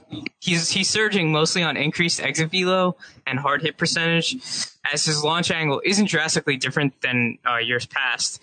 The important thing I want to note here is that he's barreling up breaking balls at an almost 60% clip as opposed to 1.7% last year. He had no home runs against breaking pitches last year, but he's up to seven this year. So the damage isn't coming off of fastballs, but breaking balls. And that's an extraordinarily good sign, right? That's that points to an advancement of the hitter of sorts.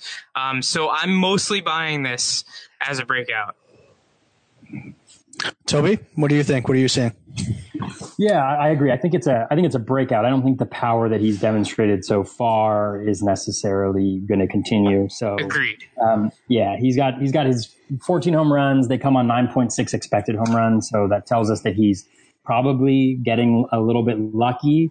But there's a lot to like in that. His um, uh, his hard drive rate, so the percentage of balls in play that are hard drives, those high line drives, low fly balls, kind of elite contact, um, has gone up 6.2%. His barrels per plate appearance has gone up um, from uh, 3.1% last year to 5.8%. His hard hit fly ball percentage is up 9%, up to 51.8%. And he's nearly doubled his hard hit pulled fly ball percentage. So the percentage of hard hit fly balls that he hits that are pulled, which is essentially like one of the great indicators of whether, you know, of how to in- increase your home runs is to pull the ball. Um, and that's uh, it's nearly doubled to 35% of his hard hit fly balls. So there's a lot of indicators to say, hey, you know, um, maybe it's not, maybe he hasn't earned those 14 home runs, but he's definitely earned, you know, on pace for a career high. Um, his expected home run uh, rate of 9.6, uh, if you kind of pace that out over 600 plate appearances, you're looking at 20 to 21 home runs. So that's where I'd probably put it at is is maybe a you know 20 to 22 home runs that he hits um, this year. Um, I you know there there um, Joe mentioned this, but there's been some really great underlying skill improvements um, that he has made, um, and a lot of those same skills are surging right now. So he's he's clearly hot. Yeah, when I first looked at Peralta, I, I really thought he was a player that was just sort of adopting the Marlon Byrd school of thinking, which is, you know, just swing harder. Um, because he, he was trading a little bit of contact for what seemed to be, what seemed to be harder contact. Um, but having dug a little deeper, you know, I, I saw what Joe saw in terms of the, um, changes with the, with the breaking stuff and how he was, you know, basically just killing it after last year not doing much at all in terms of power against breaking stuff and off speed stuff. So I, I think the change is pretty legit. I do question though, um, his home to fly ball rate currently sits uh, about 25%. And that's nearly double last year's and 10% above his career average. Now, while I can buy that he's made certain changes to the extent that um, you know, he's he's increased his amount of pulled fly balls, hard hit pulled fly balls, um, and upped his uh, hard line drives. Um, I, I, just my, my concern is, is is sort of what the concern I had with Didi Gregorius after his hot April start, which was, you know, is David Peralta now twice as good at, hit, at hitting home runs as he's been at any other point in his career, despite the fact that, um, you know, in, in, terms of overall batted ball mix, you know, he, he's still a ground ball heavy guy. Um, you know, is he, is he twice as good? I, I don't know about that. You know, I, I think he's probably about a high teens guy. Uh, maybe he can get to 20%. I don't think he's at 25% in terms of home run to fly ball rate. That's, that's pretty elite. That's pretty high end. Um, but I mean, I, you know, I, I think Toby's right. I think, I think we're looking at a guy that's going to hit, you know, somewhere between eight to 12 homers. And I understand that's kind of a big range, but you know, if he's expected 10, um, you know, you, you kind of try and create a range of, um, you know, where where he gets a few extra and gets lucky, or or gets a few less if he's unlucky. But I mean, the batting average is going to be solid. The the lineup is very talented. At some point, they'll eventually get AJ Pollock back, and then he'll go back on the DL again, and then he'll come back. There's a lot of talent in that lineup. I, I, think the run production will be pretty sound. I, I think him and Brantley are very comparable. Would you guys agree with that? Yeah. Do you have a preference as to who you would rather have? Uh, yeah, Brantley, because I think the, the the guy the two guys, three guys behind them are are ridiculous right now. Yeah, I'll agree. I'll give Brantley a slight edge, um, but it is definitely close between the two of them. Okay, let's move to Delino DeShields. A trendy pick at the draft table. DeShields was hurt and has struggled since returning. Are you willing to buy low, or is this just a lost season? Toby, kick us off. Um, I think he's a good, uh, you know, he's a guy who um, he's got more value in OBP leagues. Uh, obviously, he's got a great. Uh, he's always had a great walk rate. Um, you know, if you need steals, he's not a bad target. Um, he's already got 15 stolen bases this year. He's on pace to do something similar to what he did last year. Um, you know, from a plate appearance perspective, um, he's stealing at about the same clip. So if he gets more plate appearances, which he's likely to do, then he'll surpass that number. So you're looking at 30 to 40 stolen bases potentially. Walk rate is strong. His contact rate is up 3% um, from last year and, and, over his career. It's up at 81.6%, which is great. Um, his problem is he's hitting 60% fly balls over the last 20 games and uh, 30% fly balls and only 10% line drives. Now, line drive percentage is a little bit is a little bit mushy, but um, you know he's not you know, coming back from the injury, that's when we've seen this increase in ground balls. And so there's a little concern from my end about that really limiting his ability to, to hit for any power um, and to, to, to get those line drives and, and elevate the ball. Um, so, you know, if you need stolen bases, if you're in an OBP league, I think he's a much more, um, he's a, he's a good target because, you know, you're not going to find guys who can contribute like he can, who steal the amount of bases that he does, who probably are valued as low as his owners are valuing him right now. If that makes sense. Joe, what do you think? Yeah, I I just have a tough time getting behind DeShields anymore. Right? You mentioned the the uh, the results mix with putting the, the ball on the ground so much. Um, I think he's at fifty percent of the time, or around fifty percent, and and the, the lack of line drives just i mean it's hard it's hard for a guy that's putting the ball on the ground so often um, to really have such a or have any semblance of a high batting average when he's got you know very few line drives um, i mean he's like the fastest dude he's the second fastest dude in baseball behind buxton um, but right now he's essentially billy hamilton but he can take a walk every now and then. Um, and you mentioned that, Toby. So I, I, don't know. We're we're not big Billy Hamilton fans here, um, and I, I I don't know. I'm out on DeShields. Yeah, I mean, I'm not buying low unless we're talking about a flyer's price. Um, you know, it's a team context thing. If I need the speed, if I'm desperate for it, sure, I'm willing to take the flyer, but otherwise, no. Um, the BABIP is actually generous. The, the X BABIP is well below his 289 BABIP, and DeShields' X expected average is sub 200. Um, now, you know, to some extent, I, wonder how much those numbers can factor in specifically DeShields' skill set. I mean, he's athletic, he's fast, he's got one of the highest sprint scores in baseball. So, I mean, I do think that sometimes, um, you know, I, I, do question how much um, the the projection systems can factor that sort of skill set in. Um, so, I mean, I do expect that the BABIP will come up a little bit, but with a K rate north of 20%. Shields in the best case is like a 270 hitter. And, and I think he settles around 260 in terms of true talent.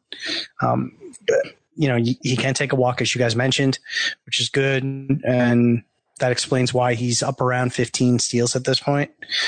But yeah, only, only if I'm desperate, only if I need the speed, am, am I buying him? Let's move to his teammates. Go ahead.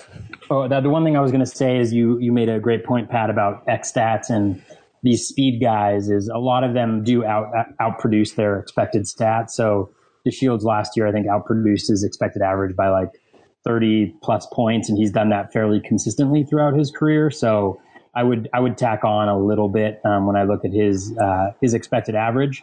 Uh, the one thing I'd say about um, shields, I think the batted ball profile is the major concern, but over um, he's really displaying some elite um, plate discipline recently, which is something we always wanted from Billy Hamilton, right? We always yeah. wanted him to take a walk. Um, his O swing percentage over his last 10 games is at 18.3%.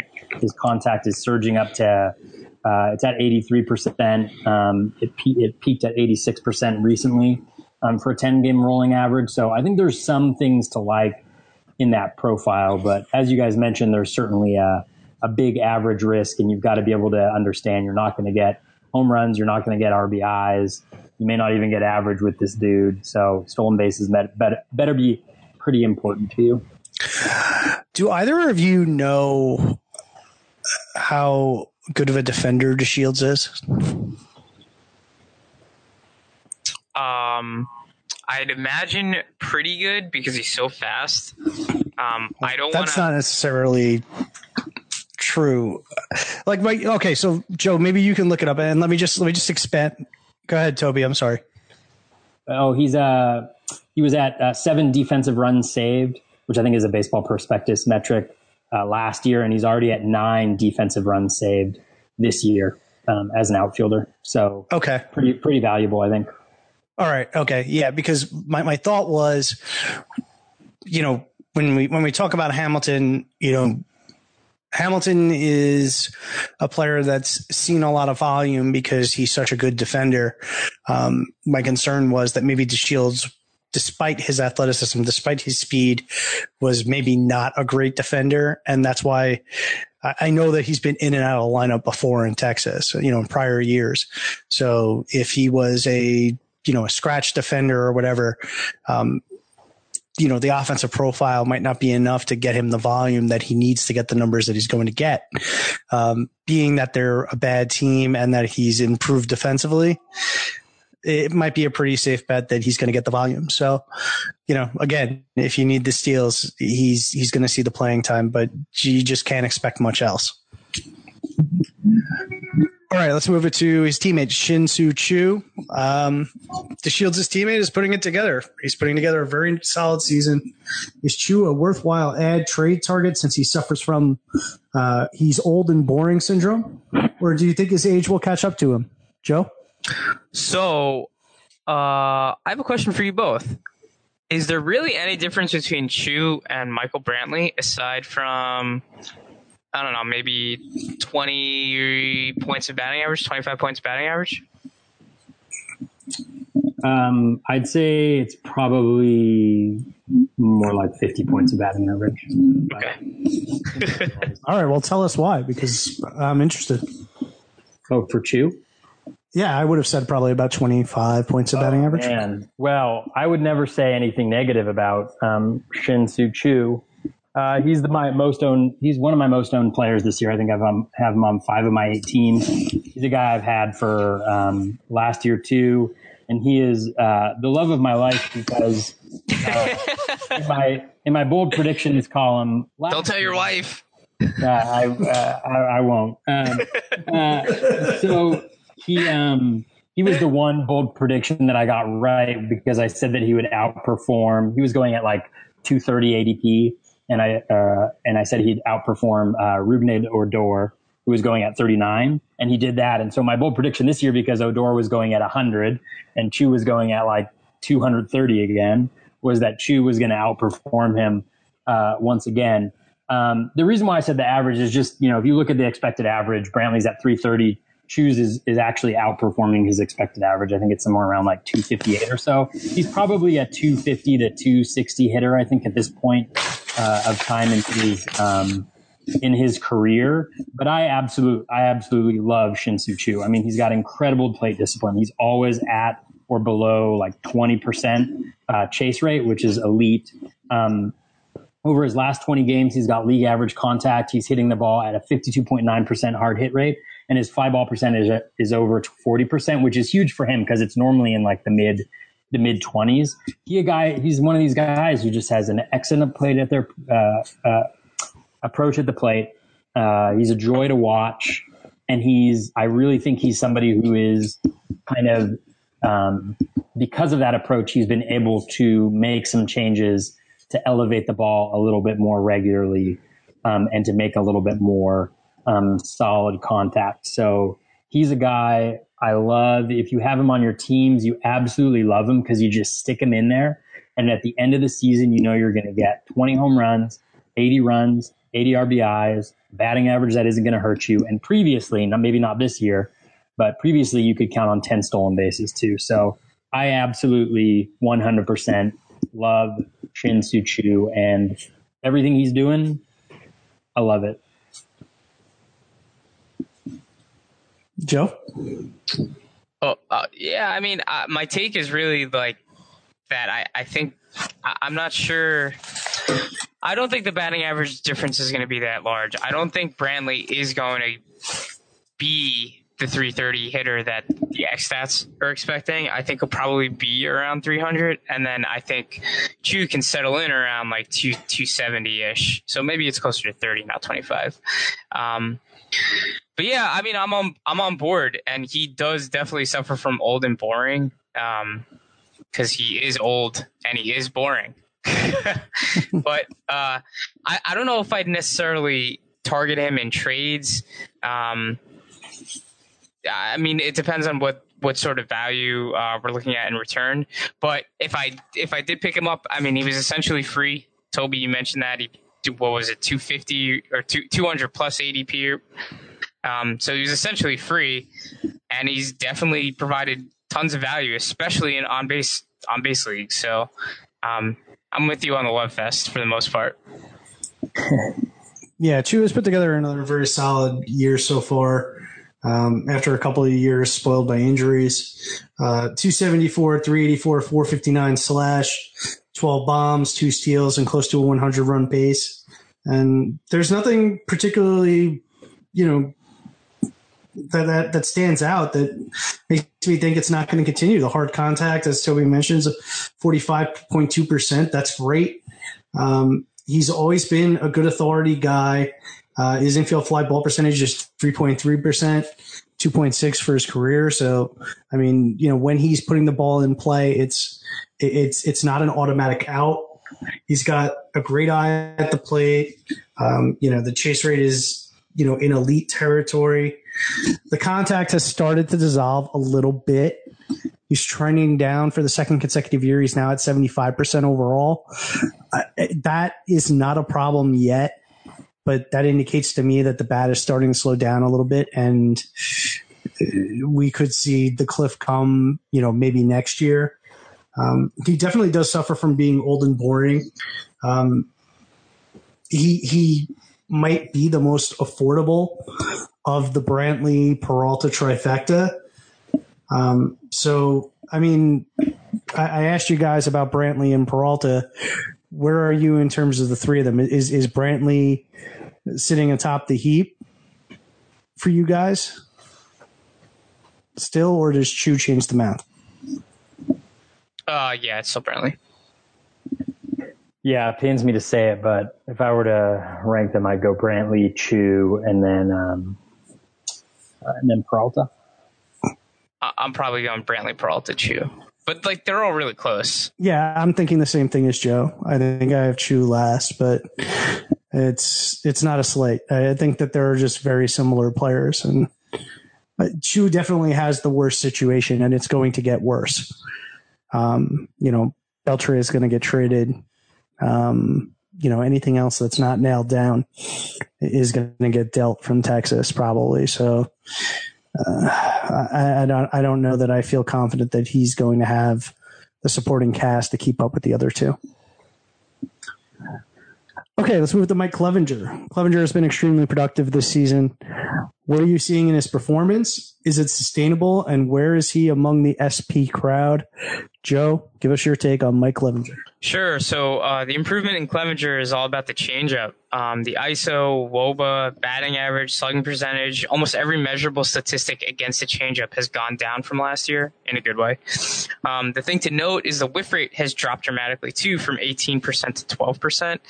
Um, and the only thing I, I really saw is that he changed his horizontal arm slot but the slider and the changeup. So I wonder if batters are just seeing the ball differently from his arm and just frankly struggling to hit it um, as well and with as much authority as years past. Um, so it's it's it's really all tied to the changeup. Um, and I mean, it, they've they've worked wonders in Cleveland with Bauer and Carrasco in the past. Um, so I'm hard pressed to to be against Clevinger going forward. Toby, what are your thoughts?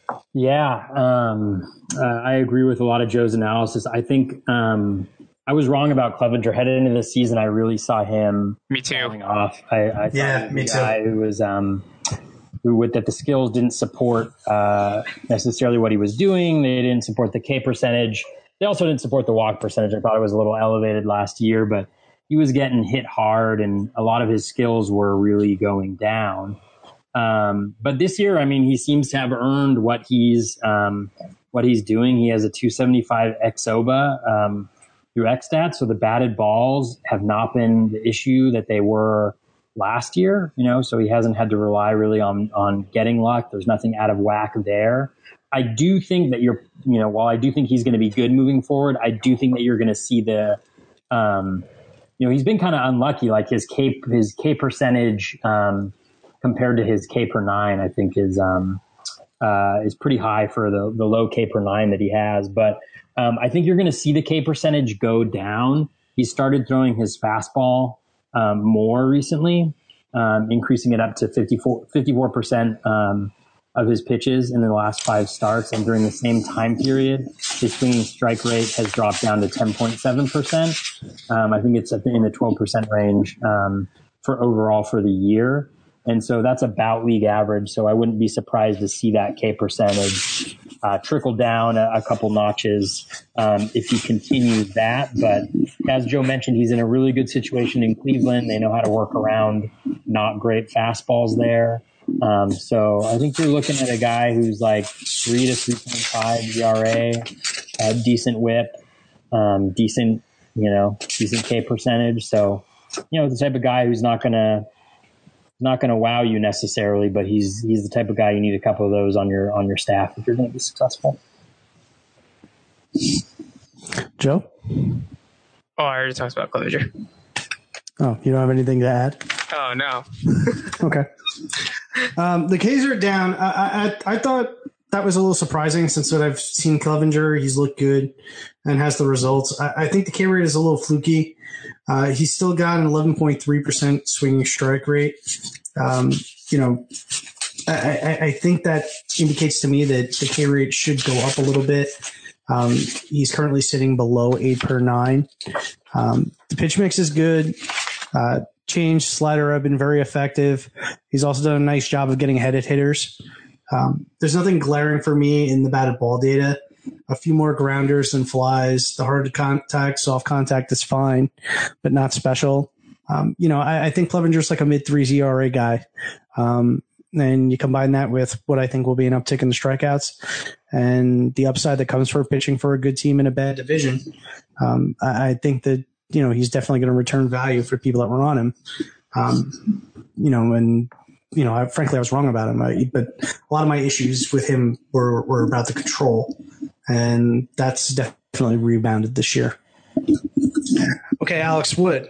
What is it a rough patch, and is the velo- is the velocity catching up to him, or is it just bad luck? Are you trying to buy? Toby, give us your take. Um, I think overall Wood's numbers are solid, but he's really, um, as you mentioned, he's struggled recently, and he's really earned those. So if you look over his last month, his expected WOBA through Baseball Savant is 388 which 320 ish is league average. And then when you talk about fantasy relevancy, you know, it's even lower than that. So he's been really bad. Um, and you can tell when he's doing well because he, he'll have a high uh, soft hit rate um, and a high ground ball rate. And over his last five starts, his ground ball rate is down to 37%, which is very low for him. His hard hit rate is up at 47.4%. Ouch. And his soft wow. hit rate is at 7.9%, which is the same batted ball profile that Joey Votto has over the same stretch. that's not super. That's good. awesome. Um, his O swing has also dropped. He's normally has a pretty elite O swing, but it's down to 31.8% and his uh, his swinging strike rate is holding steady at about 11%. What's weird is his velocity has actually gone up recently. So he was in the mid kind of 90 to 91. He's been 91 to 92 in in the last couple starts. But um, in digging in a little dip deeper, it seems like one of the major issues is his changeup. His changeup has not been as effective as it had uh, as usual this year, which has resulted in a much larger platoon split, split against righties than he normally has. Um, and so I think um, that's a lot of data, but essentially what I would say is, you know, the the good for Wood for, for Alex Wood was earlier in the season. He's not a guy I'd be looking to buy right now because um, I just see some skill deterioration. I see some batted ball profile issues that lead me to believe that this may not be um, something that he um, that he's on the road to fixing. Yeah, the only thing I'd add to that is um, the the results year over year have gotten worse against his sinker as he's lost the velocity. Um, so. Uh, I don't know. It's hard for me to really like Wood, especially when he's struggling right now. Um, he's you know, for a 4.22 ERA isn't that much higher than it was in 16 and, and 15 when he was really on with, you know, a 3.73 ERA and a 3.84 ERA. And now with the drop, dropped velo, it's conceivable, but it's conceivable that this is the pitcher he is now. So, Pat, what do you, what do you think? Yeah, I mean, I, I definitely think it's got something to do with the velocity um, from you know this year compared to last year. Um, that, but that doesn't necessarily mean I think he's going to be bad. Uh, he's certainly been struggling with the homers, um, but that's something that can come and go for him and, for pitchers in general. Uh, the grounders haven't been there recently. It was 48% grounders through May 15th. It's been way down since, as Toby mentioned. Um, I think that Wood will rebound. I, I, I, just have a feeling that this is uh, got something to do with command. Uh, you know, it might be a tweak away. Um, the swinging strike rate has not eroded. The control is still relatively good. Um, the situation is good. NL, good park, good team on paper. Um, I, I, am optimistic that he'll figure it out and get it turned around. Um, so, you know, count me as a buyer, as someone who's interested in, you know, Wood as like a mid threes ERA guy because I think he can still be that. All right, Seth Lugo. Lugo has had a productive year in the pen. What do you make of him as a starter? Are you buying that the skills will translate? Joe, kicks off. Uh, so for the most part, no. Um, right. He he sat around 95, uh, hitting hitting up to 97 miles an hour with the fastball. Um, when uh when he was in the pen, and uh, over over the last three games it's been 93 95 95 so it's not a significant drop but um, there's still a bit of a velo drop when he's starting. We've also seen it before um, that he's just been kind of like a mediocre starting pitcher um, in 101 innings last year. So uh, i'm going to go with a no i'm not buying Toby, where are you? Um, I am in a similar place. Before before I cover Lugo, though, I just want to share something with you guys. Um, I'm a big Fernando Rodney fan, and uh, today he had to face uh, Mookie Betts, Andrew Benintendi, Xander Bogaerts, and JD Martinez in the game, and he struck out Betts, Benintendi, and Martinez.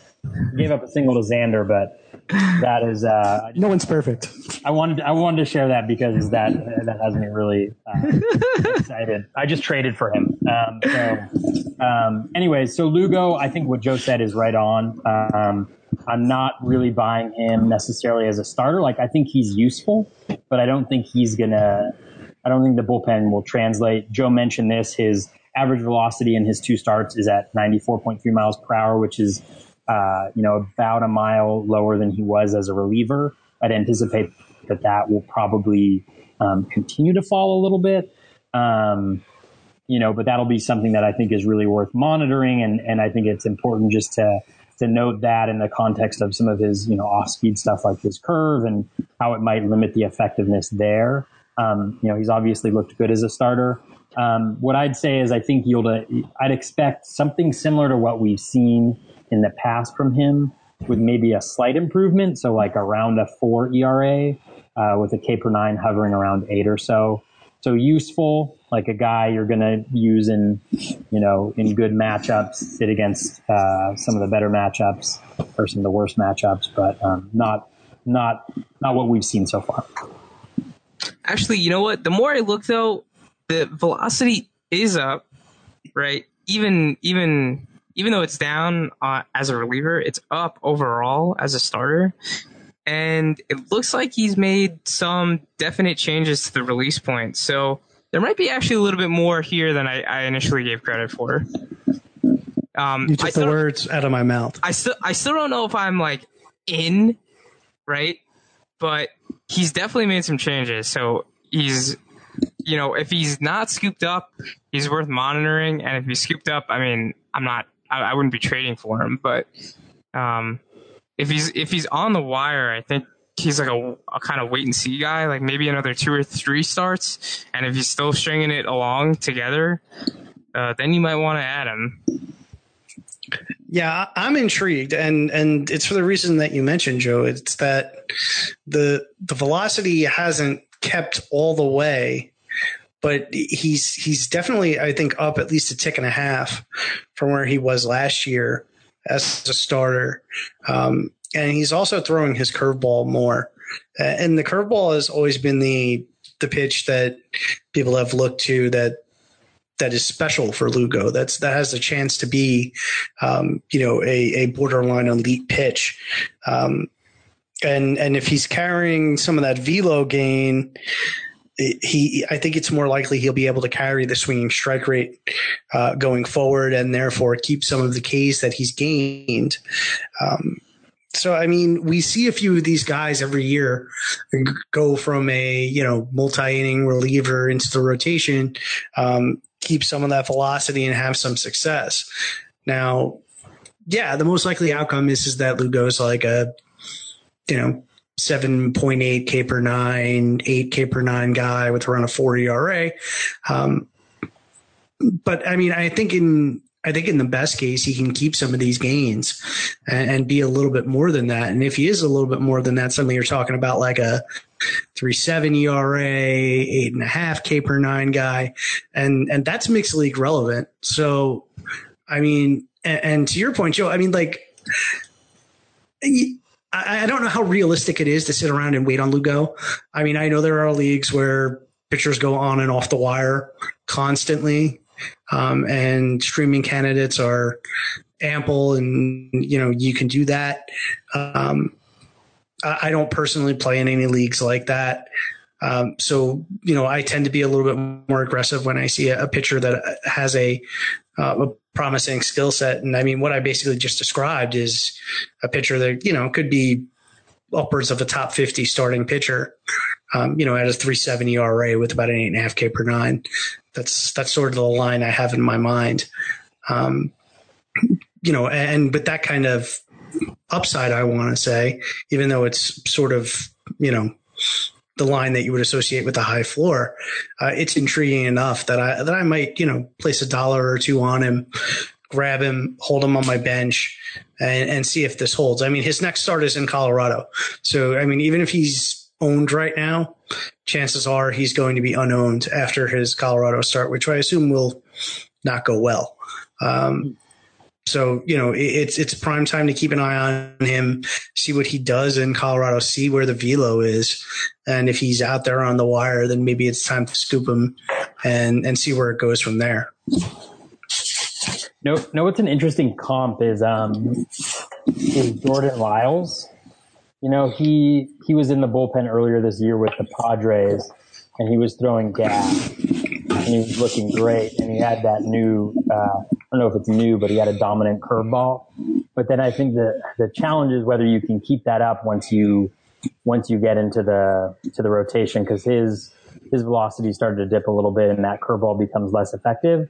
Like I look at Lugo and, and, you know, in the bullpen, he had a 10.6% swinging strike rate and that's, that's like league average. So, you know, does that, um, does that hold? Does that go down closer to what he's been in the past? I don't know. It's interesting. It's interesting when these guys transition. Like we're going to talk about Domingo German later, but you know, it's a similar situation where you have somebody who transitions to the bullpen and what's that adjustment like? Yeah, it is. And, you know, to your point about the swing strike rate too, I mean, correct me if I'm wrong, but uh, you know, I'm always under the impression that generally, and you know, I, say that as there are of course exceptions to the rule, but generally, curveball guys tend to be um, guys that are capable of exceeding their swinging strike rate in terms of their K rate because they tend to be called strike guys. No. Um, that's a good question. I actually don't know that. That would be super interesting um, to look at. You know, um, uh, Alex Chamberlain at Fangraphs, he did a great piece earlier in the year on um, on swinging strike rates for different pitches, um, which was great. And so it would be interesting. I don't think there's information on it in there, but that would definitely be an interesting, um, you know, research topic. Um, yeah. Yeah, that's interesting. I forget it. I forget Joe because I think we were talking about it at some point, and I think it might have been Drew Pomeranz that we were discussing. Um, but yeah, I've always been under that impression that curveballers tend to tend to get more swinging strike, get more called strikes rather um, than swinging strikes. Okay, uh, that moves it to bat to Madison Bumgarner. Tell how, tell how tired I am at this point. Madison Bumgarner. Results have been poor since he came back. Is there something to be concerned about here? Toby, kick us off.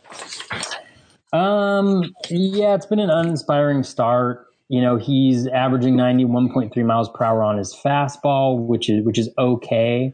Um, it's not as bad as right after his injury last year, but it's not where he was at his peak, which was like, uh, you know, uh, 2015 was the last time his fastball was like 92, 93.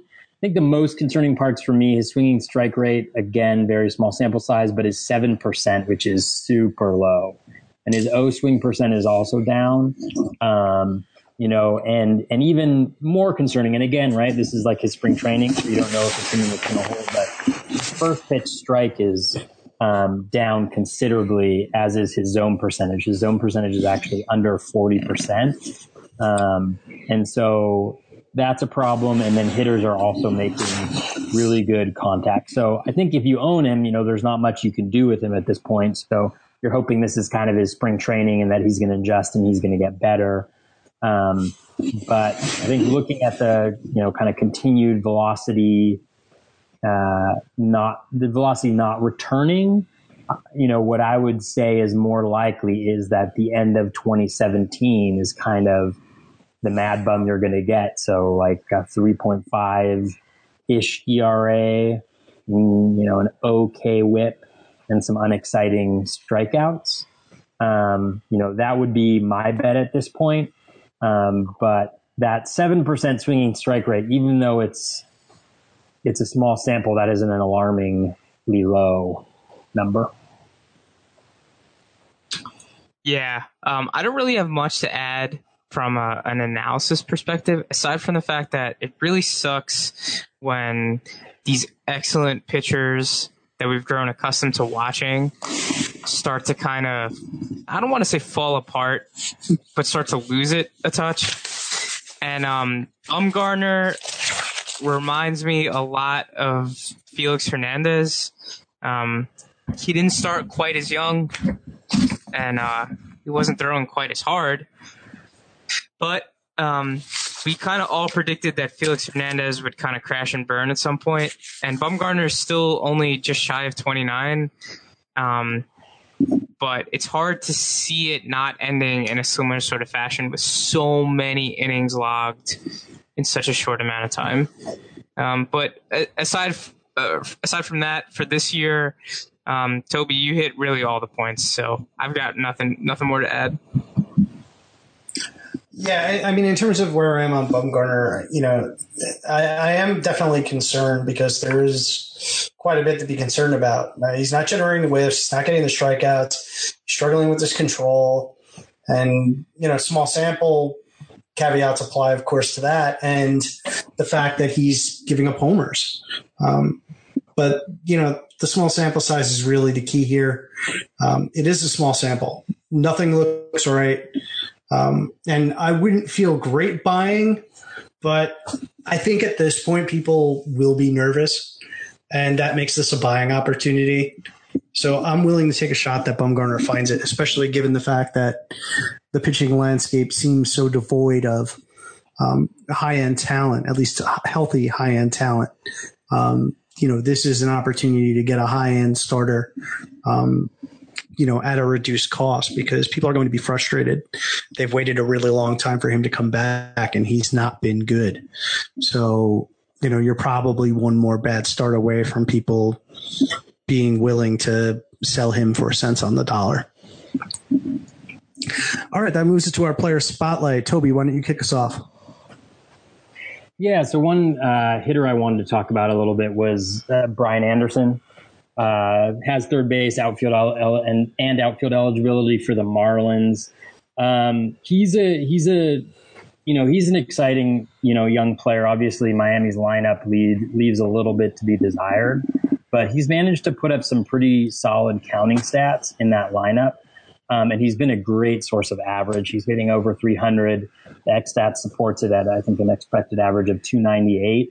Um, and then if you look underneath the, the hood at some of the um, skills, you know, he's really seen his contact rate um, surge along with his hard hit rate. Um, his fly ball percentage is staying, um, has stayed pretty low, but he's a guy who I think, you know, may not be as valued by owners because of the Marlins and because of, um, uh, because he doesn't have really name value. So people may think it's a kind of a sell high opportunity. But I actually think that that the average and you know the runs because of the average and OBP are pretty sustainable. And I do think that there's you know I love guys who have really high contact rates who can couple it with hard hit rate because when you have those you know great bat to ball skills, I trust you a lot more to make that leap of changing, lifting that launch angle just a little bit to start hitting a little bit, a few more fly balls. And so he's a guy who I don't know if it's going to be this year um, or next year, but he's a guy I think who has put together a lot of the package that I'm looking for when I look at kind of breakout guys. And he's already kind of breaking out. Um, I tweeted about him like a month or so ago, but like, you know, monitoring that fly ball rate, I really do think that either later this year or next year, he's going to be a guy who can take the next step by um, hitting a few more fly balls and, and, getting a few more home runs. He's also been unlucky. I think he's got like close to seven expected home runs this year and only only four actual home runs.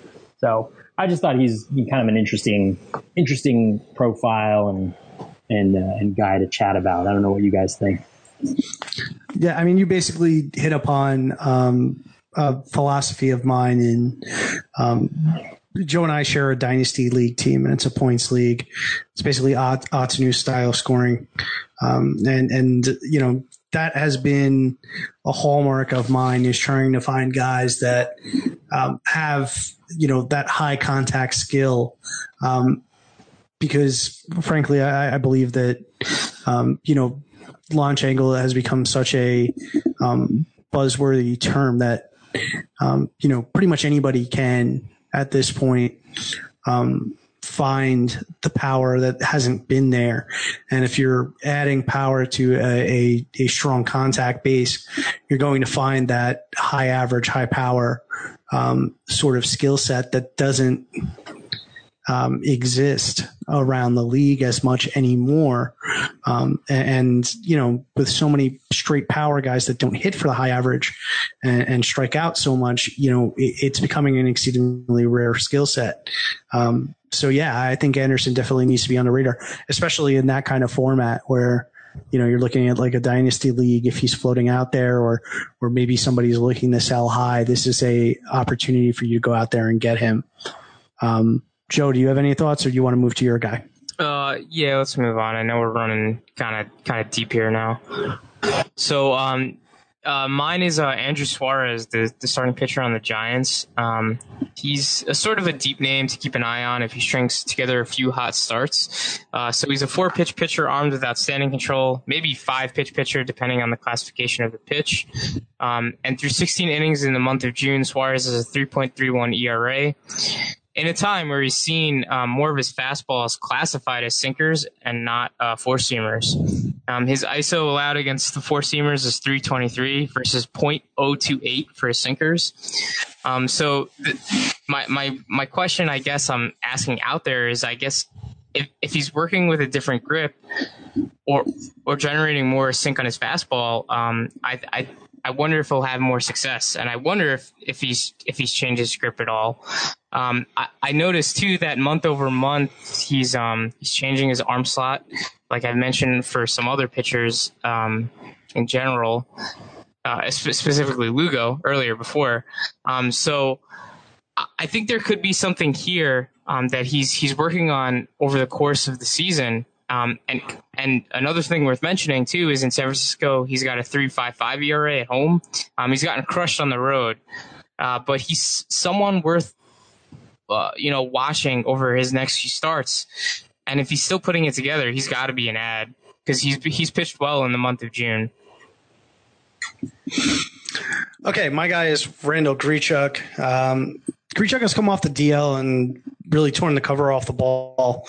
He's slashing 326, 380, 717 with five homers, a steal, and walking 6% while striking out just 18% of the time. Those are all really positive numbers for Grichuk and makes him one of the hottest players in baseball. Uh, for the year, his StatCast data is totally elite. Uh, 98.8% mile per hour average, fly ball line drive velocity. Uh, he's 11 barrels even per plate appearance. Um, Grichuk knows how to make the most of his contact. Uh, we were extremely high on Grichuk before the year began, Almost and I think this high. is what. Yeah, we were too high, um, but this is what we were dreaming on. Um, and the good news is, is that because Grichuk was so bad in the early going, even with the hot three weeks, he still hitting below 200 and off most people's radars. So you can get him for free in most leagues. And at minimum, I mean, even if this isn't some sort of changing of the guard or, um, you know, change in terms of his overall skill set, you can at least ride the hot streak and, you know, cash a little bit. Um, bank a little bit of the production. And he's also a guy that's on a team that's going to sell. So, you know, most likely he's going to see the volume going forward. Uh, Toby, who's your second guy? Oh, my second guy is my favorite player of all time right now, um, Domingo Germán um, of the Yankees. Um, pitched another beauty of a game um, this uh, today against the Mariners. It was a two hitter, nine Ks, um, seven uh, in seven innings. Um, he had 17 swinging strikes on 19, uh, 96 pitches, which is actually worse than his last outing. He has the second highest swinging strike rate among starting pitchers. Um, uh, from the time that he uh, from the time that he started uh, being a starter um, in early May. Um, his skills are awesome. And I think what I absolutely love about what he's done is he started out and he was giving up a ton of hard contact. He was getting somewhat unlucky on, on home runs. His home run to fly ball rate was really high. His BABIP and uh, his BABIP was all right, but his strand weight rate was pretty high too. And what he did is he faded his sinker. Um, and he started throwing his four seam fastball more. His four seamer has a 12% swinging strike rate and he started throwing his curve more as well. It's 35% of his pitches. And then he started fading his changeup, which was giving up hard contact. And what I love about what he did there is his, is his four seam fastball has a 57% zone rate. And so he was really struggling with giving up walks and then giving up solid contact. And so what is he essentially did by changing his pitch makes it say, I'm going to throw more strikes by going with my four seam and fading my sinker. And I'm going to give up less contact by fading my sinker and going to my four seam more often. So people still might hit me hard, but there's going to be a, a greater chance that nobody's on base because I'm not going to be walking guys. And um, and you know, uh, um, I'm going to strike more guys out. And his swinging strike rate has really shot through the roof. He's got an elite curve, like uh, an, an incredible curveball. All of his pitches are above 12% swinging strike rate, the three pitches that he's throwing um, most of all. And when you look at his skills, I don't have them. Um, I don't have them um, uh, uh, for today, but if you um, look at his skills as a starter, um, heading into heading into the, today's start, where he was again through a two hitter, didn't walk any batters, struck out nine in seven innings. His O swing percentage was thirty four point three percent, which is fourteenth among uh, quali- qualified starting pitchers. His swinging strike rate was 14.3%, which would have been sixth. That will have shot up. Um, his first pitch strike rate is about 2% above average at 62.8%, and his zone percentage is at 4, 42.2%, which is about um, league average.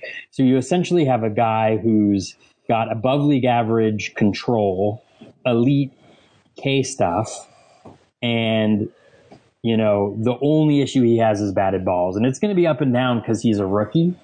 But I absolutely love what he is doing. And I think his potential is, um, is high. And you've seen that the last two, the last two games. Yeah, as I mentioned before we went on the air tonight, I mean, he completely wrecked me tonight. So I'm certainly on board at this point. There's no denying, especially against Seattle. Seattle's very good. Now, Joe, you didn't do your homework. You didn't do a second guy, right? Womp womp. yeah, failure. All right, I, I, took a look at Chad Kuhl, um, you know, and and I saw plus velocity with increasing slider usage. He's over thirty percent on that pitch in three of the last four starts, which seems to be a trend for the entire Pittsburgh staff. Um, you know, the, Taillon started throwing a slider as well, um, and and throwing it quite a bit. So to me, it's a it's a positive development for Cool, who's um, had some trouble um, you know, he, he's, he's, he just, he has that plus velocity, but there's nothing else particularly special in his profile. Um, but the slider is good enough that the plus pitch plus the velo might be enough for him to play in deeper leagues as like a right around a four ERA or, you know, again, in that Seth Lugo class where, you know, you could potentially see a tick below four with eight plus K per nine. Um, he's not going to be a great whip guy. I don't think he has an outstanding ceiling, but again, I, I, do think that he's a guy that you can look at in matchups. Um, he's got the plus home park, he's got the NL, and I do think that he's got enough of a ceiling that um, he's worth watching and or picking up and stashing and seeing if the slider usage continues. Because if it does, um, you know, he he has the upside to be, you know, a top 60, top 50 type starting pitcher um, based upon his current skill set. Okay, that's going to wrap it up for us tonight. Uh, Toby, why don't you let people know where they can find you once again? Um, yeah, you can. I can be reached on uh, Twitter at batflipcrazy, um, and I also have a blog that I update very occasionally, which is www.batflipcrazy.com. You'll probably see an article about Domingo German uh, on that uh, website sometime soon. uh, Joe, let them know where they can find you. You can find me at Joe FWO. Toby, I just want to thank you, man, for coming on. You were great. Um, yeah. It was a great time. Yeah, I had a I had a blast. I really appreciate you guys inviting me on. Um, uh, and yeah, best of luck with your uh, fantasy baseball seasons. You too, um, man and uh, keep up the great work on the pod. This has been a lot of a lot of fun. Yeah, we'll hope to have you on again. Thanks so much. Um, and and for me, in case you want to follow me at Patrick FWO, and we will be back next week. Thanks so much again, guys. Thanks. This is firefighter Rafael Porriette for Firehouse Subs, introducing the new Firehouse Pub Steak Sub with savory steak, crispy fried onions, and our rich Belgian beer cheese sauce. On tap for a limited time. Order yours at firehouseSubs.com today. Remember, a portion of every sub you buy helps provide life-saving equipment for first responders. Firehouse Subs. Enjoy more subs, save more lives. Limited time only, plus tax. Participating locations. Firehouse Subs will donate a minimum of $1 million in 2018 to Firehouse Subs Public Safety Foundation by donating 0.13% of every purchase.